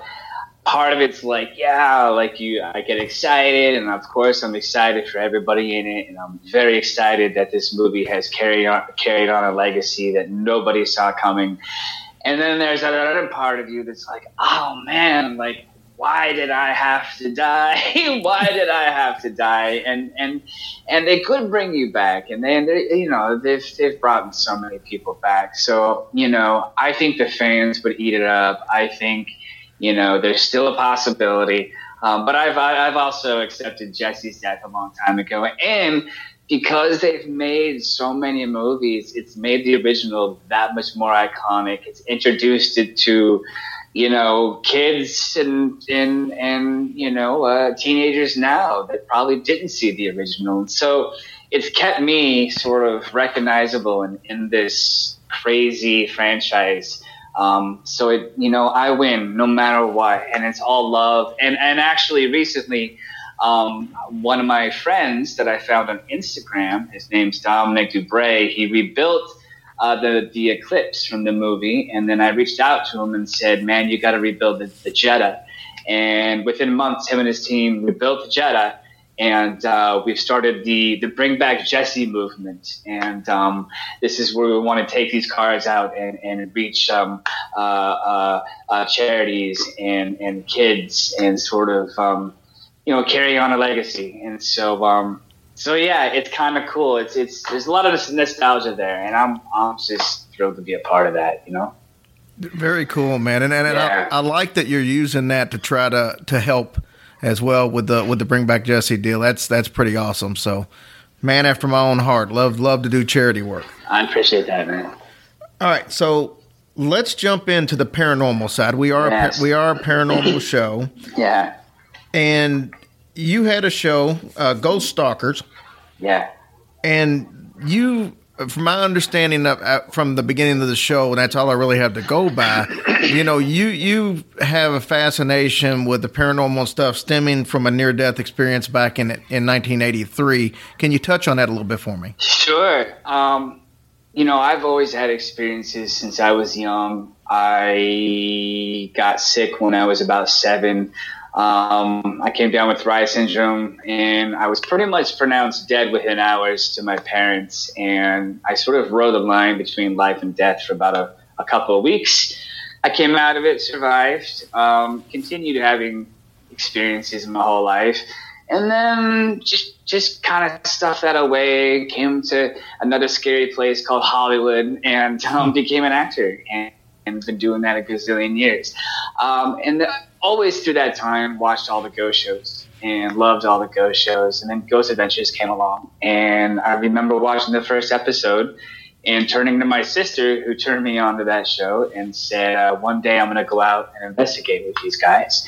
And I studied every episode, and finally I reached out to them, um, and they very graciously opened the door and invited me onto their show, um, where it was the Return to Linda Vista episode here in Los Angeles, and from there I I I, I started getting invited to all these great places to investigate. I, I put on my gear like everybody else. And I just went out there and I learned everything that I possibly could because I loved it that much.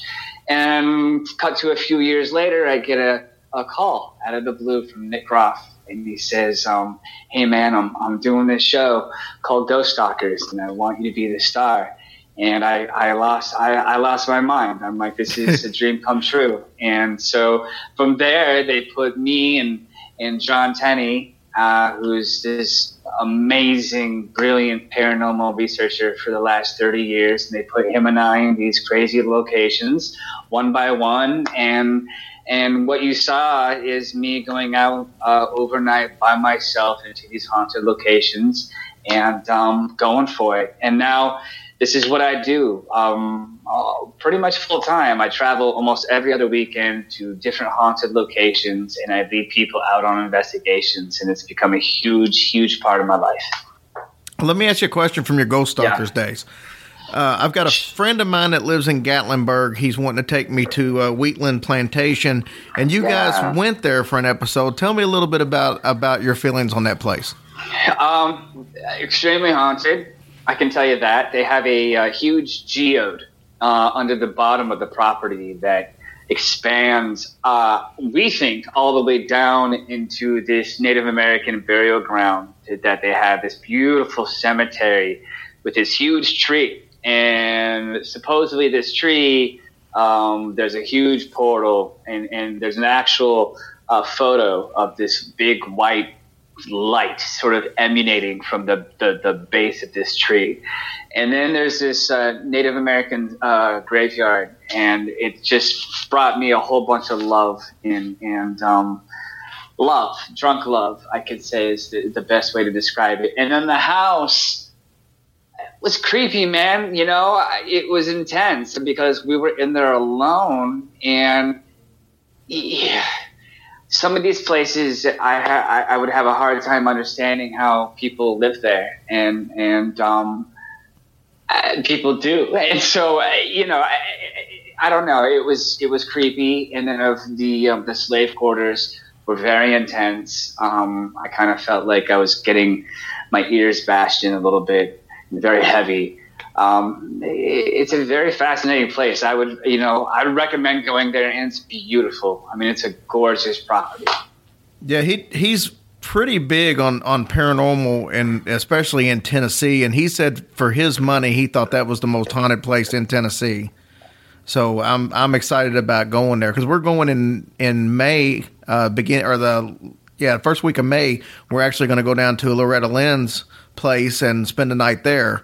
So I'm looking forward to just racking up all my Tennessee miles here coming up soon. Well, I, well, speaking of Tennessee, and I'm, you know, I, because you brought up Tennessee, and I have to say, um, as far as one of the most haunted places that I have ever been, in fact, the most haunted places I have ever been, uh, now that it's moved up the charts for me, is in Tennessee, and it's called called Old South Pittsburg Hospital. Have you heard of it? No, I haven't. Look it up. Old South Pittsburg Hospital in uh, South Pittsburg, um, uh, Tennessee, and it's an old hospital. And you know, without that, that that would be a whole different phone call. I've basically, let me put it this way: I vowed to never go back. I've been there twice. Uh, I now have a tattoo on my arm to remind myself to keep it positive and not to go back there. So if you want an ultimate ultimate place, that is somewhere you need to check out.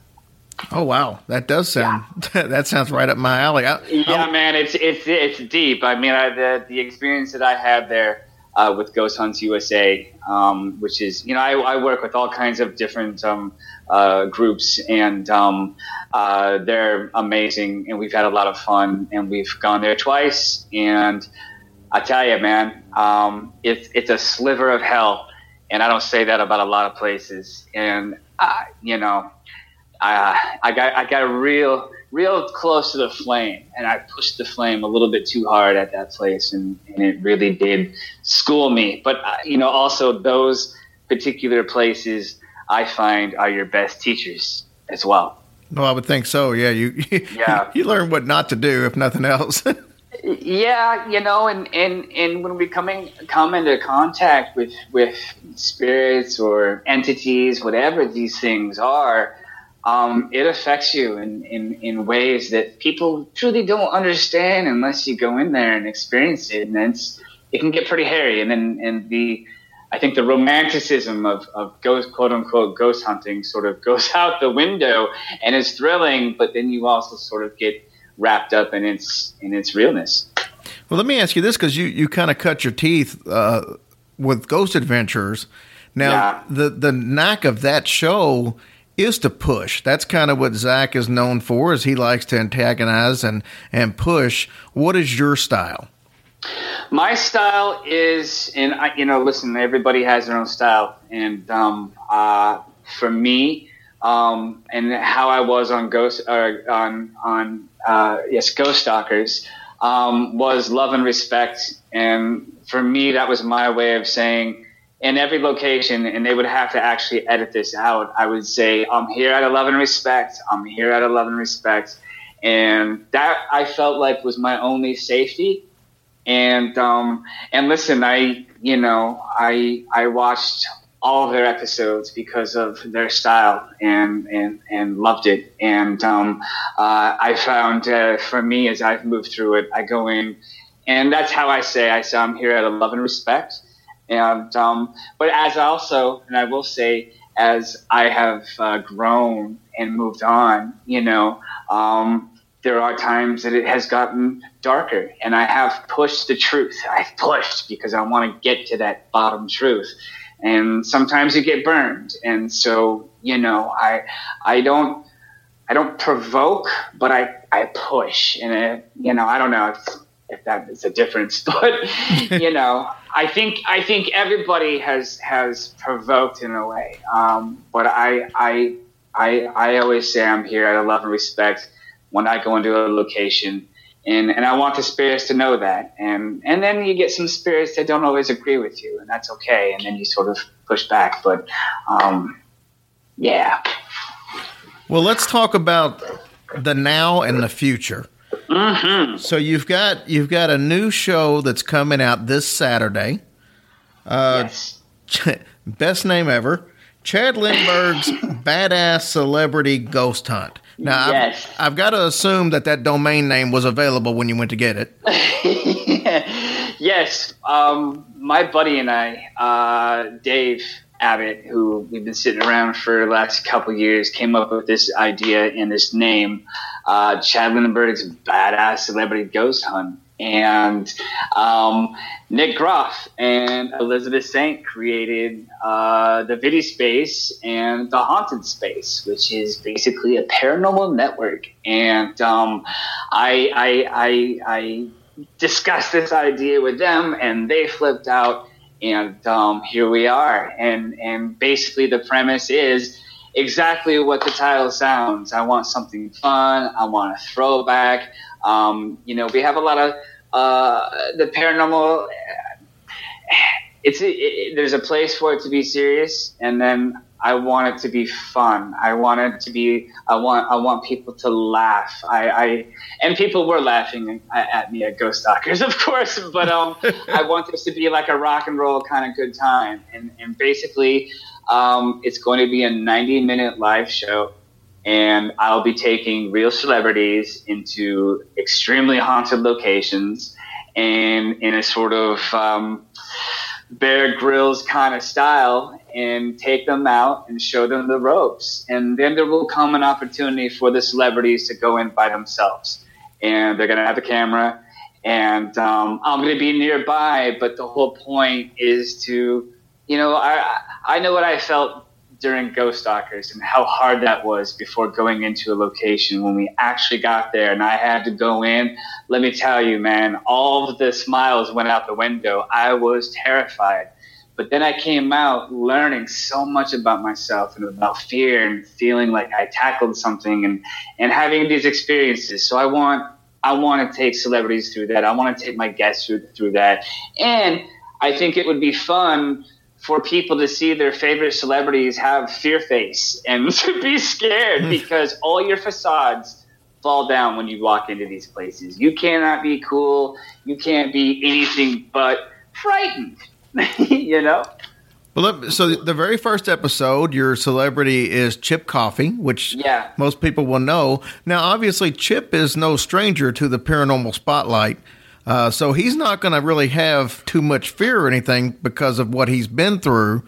Yes. Who do you have, or, or can you divulge some of the um, people you've got celebrity wise coming up in the future that maybe aren't associated with the paranormal already? Sure. Um, I do have some people lined up. Uh, I wish I could say who they are right now, but I, I can't. Um, but there are some people lined up that everybody knows. Um, and Chip Coffey um, is graciously coming on to sort of uh, set the bar. And, and, and, and Chip Coffey, I have um, had the pleasure of uh, doing an event with, and I've met Chip through the paranormal field. And and I have watched Chip over the years. You know, Chip uh, is somebody that my whole family watched over the years, and to be able now to work with him is a is a great, great honor because he's amazing and he's incredible at what he does. And also, uh, one thing that people may or may not know about Chip Coffey is that he is sassy as hell and, and, and he curses probably more than I do, which is eh, almost impossible. if I, impossible. Um, but this is basically going to be me and Chip unfiltered. And, uh, and, and the way that we're going to lay the first episode out and of course, you know, it would take a lot to rattle Chip Coffey. Um, so I am going to go in um, alone and set the example for all of my celebrities and say, this is what you're going to do. I'm going to lead by example. And, uh, and then there's going to be a cool, um, when people are actually watching this show, it's a whole interactive uh, space basically. So they'll be able to vote who they want to go in alone uh, in this episode, me or Chip, and then people can vote and we go in. So it's going to be a lot of fun. What location will this first episode be filmed at? I wish I could tell you that, and I will, and I have all this information. Um, but we are trying to keep the, the locations under wraps right now, um, just to sort of uh, uh, not create a um, a scene, so to speak. So th- that's okay. This I can understand yeah. that. So this epi- these will be running every Saturday night at what time? Correct. Uh, every Saturday night at 7 p.m. Eastern time. Okay. And just to make sure we're clear for all the listeners out there, this is actually on a website that you would go to. It's not on actual TV, but you'll go to website and the name of the web or the uh, uh, what is the website again? It's It's the haunted dot space. The haunted dot space. So just log on to your computer, the haunted dot space. You'll be able to watch the show live and you'll be able to interact uh, with your keyboard there. So very cool, Chad. This is a, a fantastic idea and uh, I can't wait to watch uh, this first episode, and I'm sure I'll be tuned in every Saturday night. Thank you, thank you. Oh, it's very exciting. I'm I'm stoked, and um, yeah, I just want people to come on and have fun and have a laugh because a lot of these investigations that we don't see on the show is all of us laughing because of how scared we got or how insane what we experienced was. So I just want people to come and have a good time. It seems like a very cool, like behind the scenes type deal where you don't get to see that much of it. You see the edited version and don't get to see a lot of what you'll get to see on this show. It's very true. And one thing, you know, especially in Ghost Stalkers, you know, you would see me scared, but then you wouldn't see me like sort of being like, yeah, and like saying, you know, all these curse words. And, you know, I want to show that aspect too, of being scared, but also sort of the charge that comes with it and the excitement. And also, um, there will be no beeps. It will be live, so there will be cussing. It's going to be um, you know, a very adult uh, uh, paranormal show as well. Um, it's it's it's cussing. It's it's a whole different venue, and um, I get to be wild and unhinged, and that's me at my best. Will you scream as much as you did on Ghost Stalkers? Here's the thing. Here's the thing. You know, a lot of people ask that, and you know, uh, in Ghost Stalkers, like these whole buildings, I was alone. I was alone, um, and when I'm alone, when people are alone, it's a whole different deal. Now I've grown a lot since then, and it does take a lot for me to sort of scream. But I'm an, I'm a very visceral person, and so when I get those reactions, or if somebody if somebody comes up and lifts up my shirt, man, I, I don't think there's anybody who wouldn't scream. So, um, but uh, the cool thing about this is that I'm going to be everybody's safety net. Um, so, you know, uh, I'll be close by, and when I send people in, man, I, I just want them to have a blast because when you're alone, things act up differently around you than when you have me there or when you have a, um, a one person crew sort of following us around with the camera. No, I could definitely understand that. And hopefully one day when you do uh, Chad Lindberg's badass semi celebrities, but only in the podcast world, you'll have me on the show. I will definitely call you. Absolutely. All right, Chad, before we get off here, I've got one question. We got a lot of uh, young lady listeners, and uh, Sure. they would kill me if I didn't ask this boxers or briefs? oh, um, boxer briefs. No, fair enough. They, yeah, yeah, both of them combined. I don't like big old boxers, and I don't like the tidy whities, so boxer briefs. We at least have one thing in common then. So that's probably the only thing we have in common. Perfect. Yes, I'm sure a lot, a lot more, a lot more, but we can start there. Brother, I, I can't tell you how happy I was to have you on the show. I wish you tremendous success in this new venture. you. And then uh, That means a lot. hopefully we can hook up sometime in the future after this thing gets rolling and we'll get you back on again. I would absolutely love that, and thank you to all your listeners, and thank you once again for having me on your show. No problem. Appreciate it.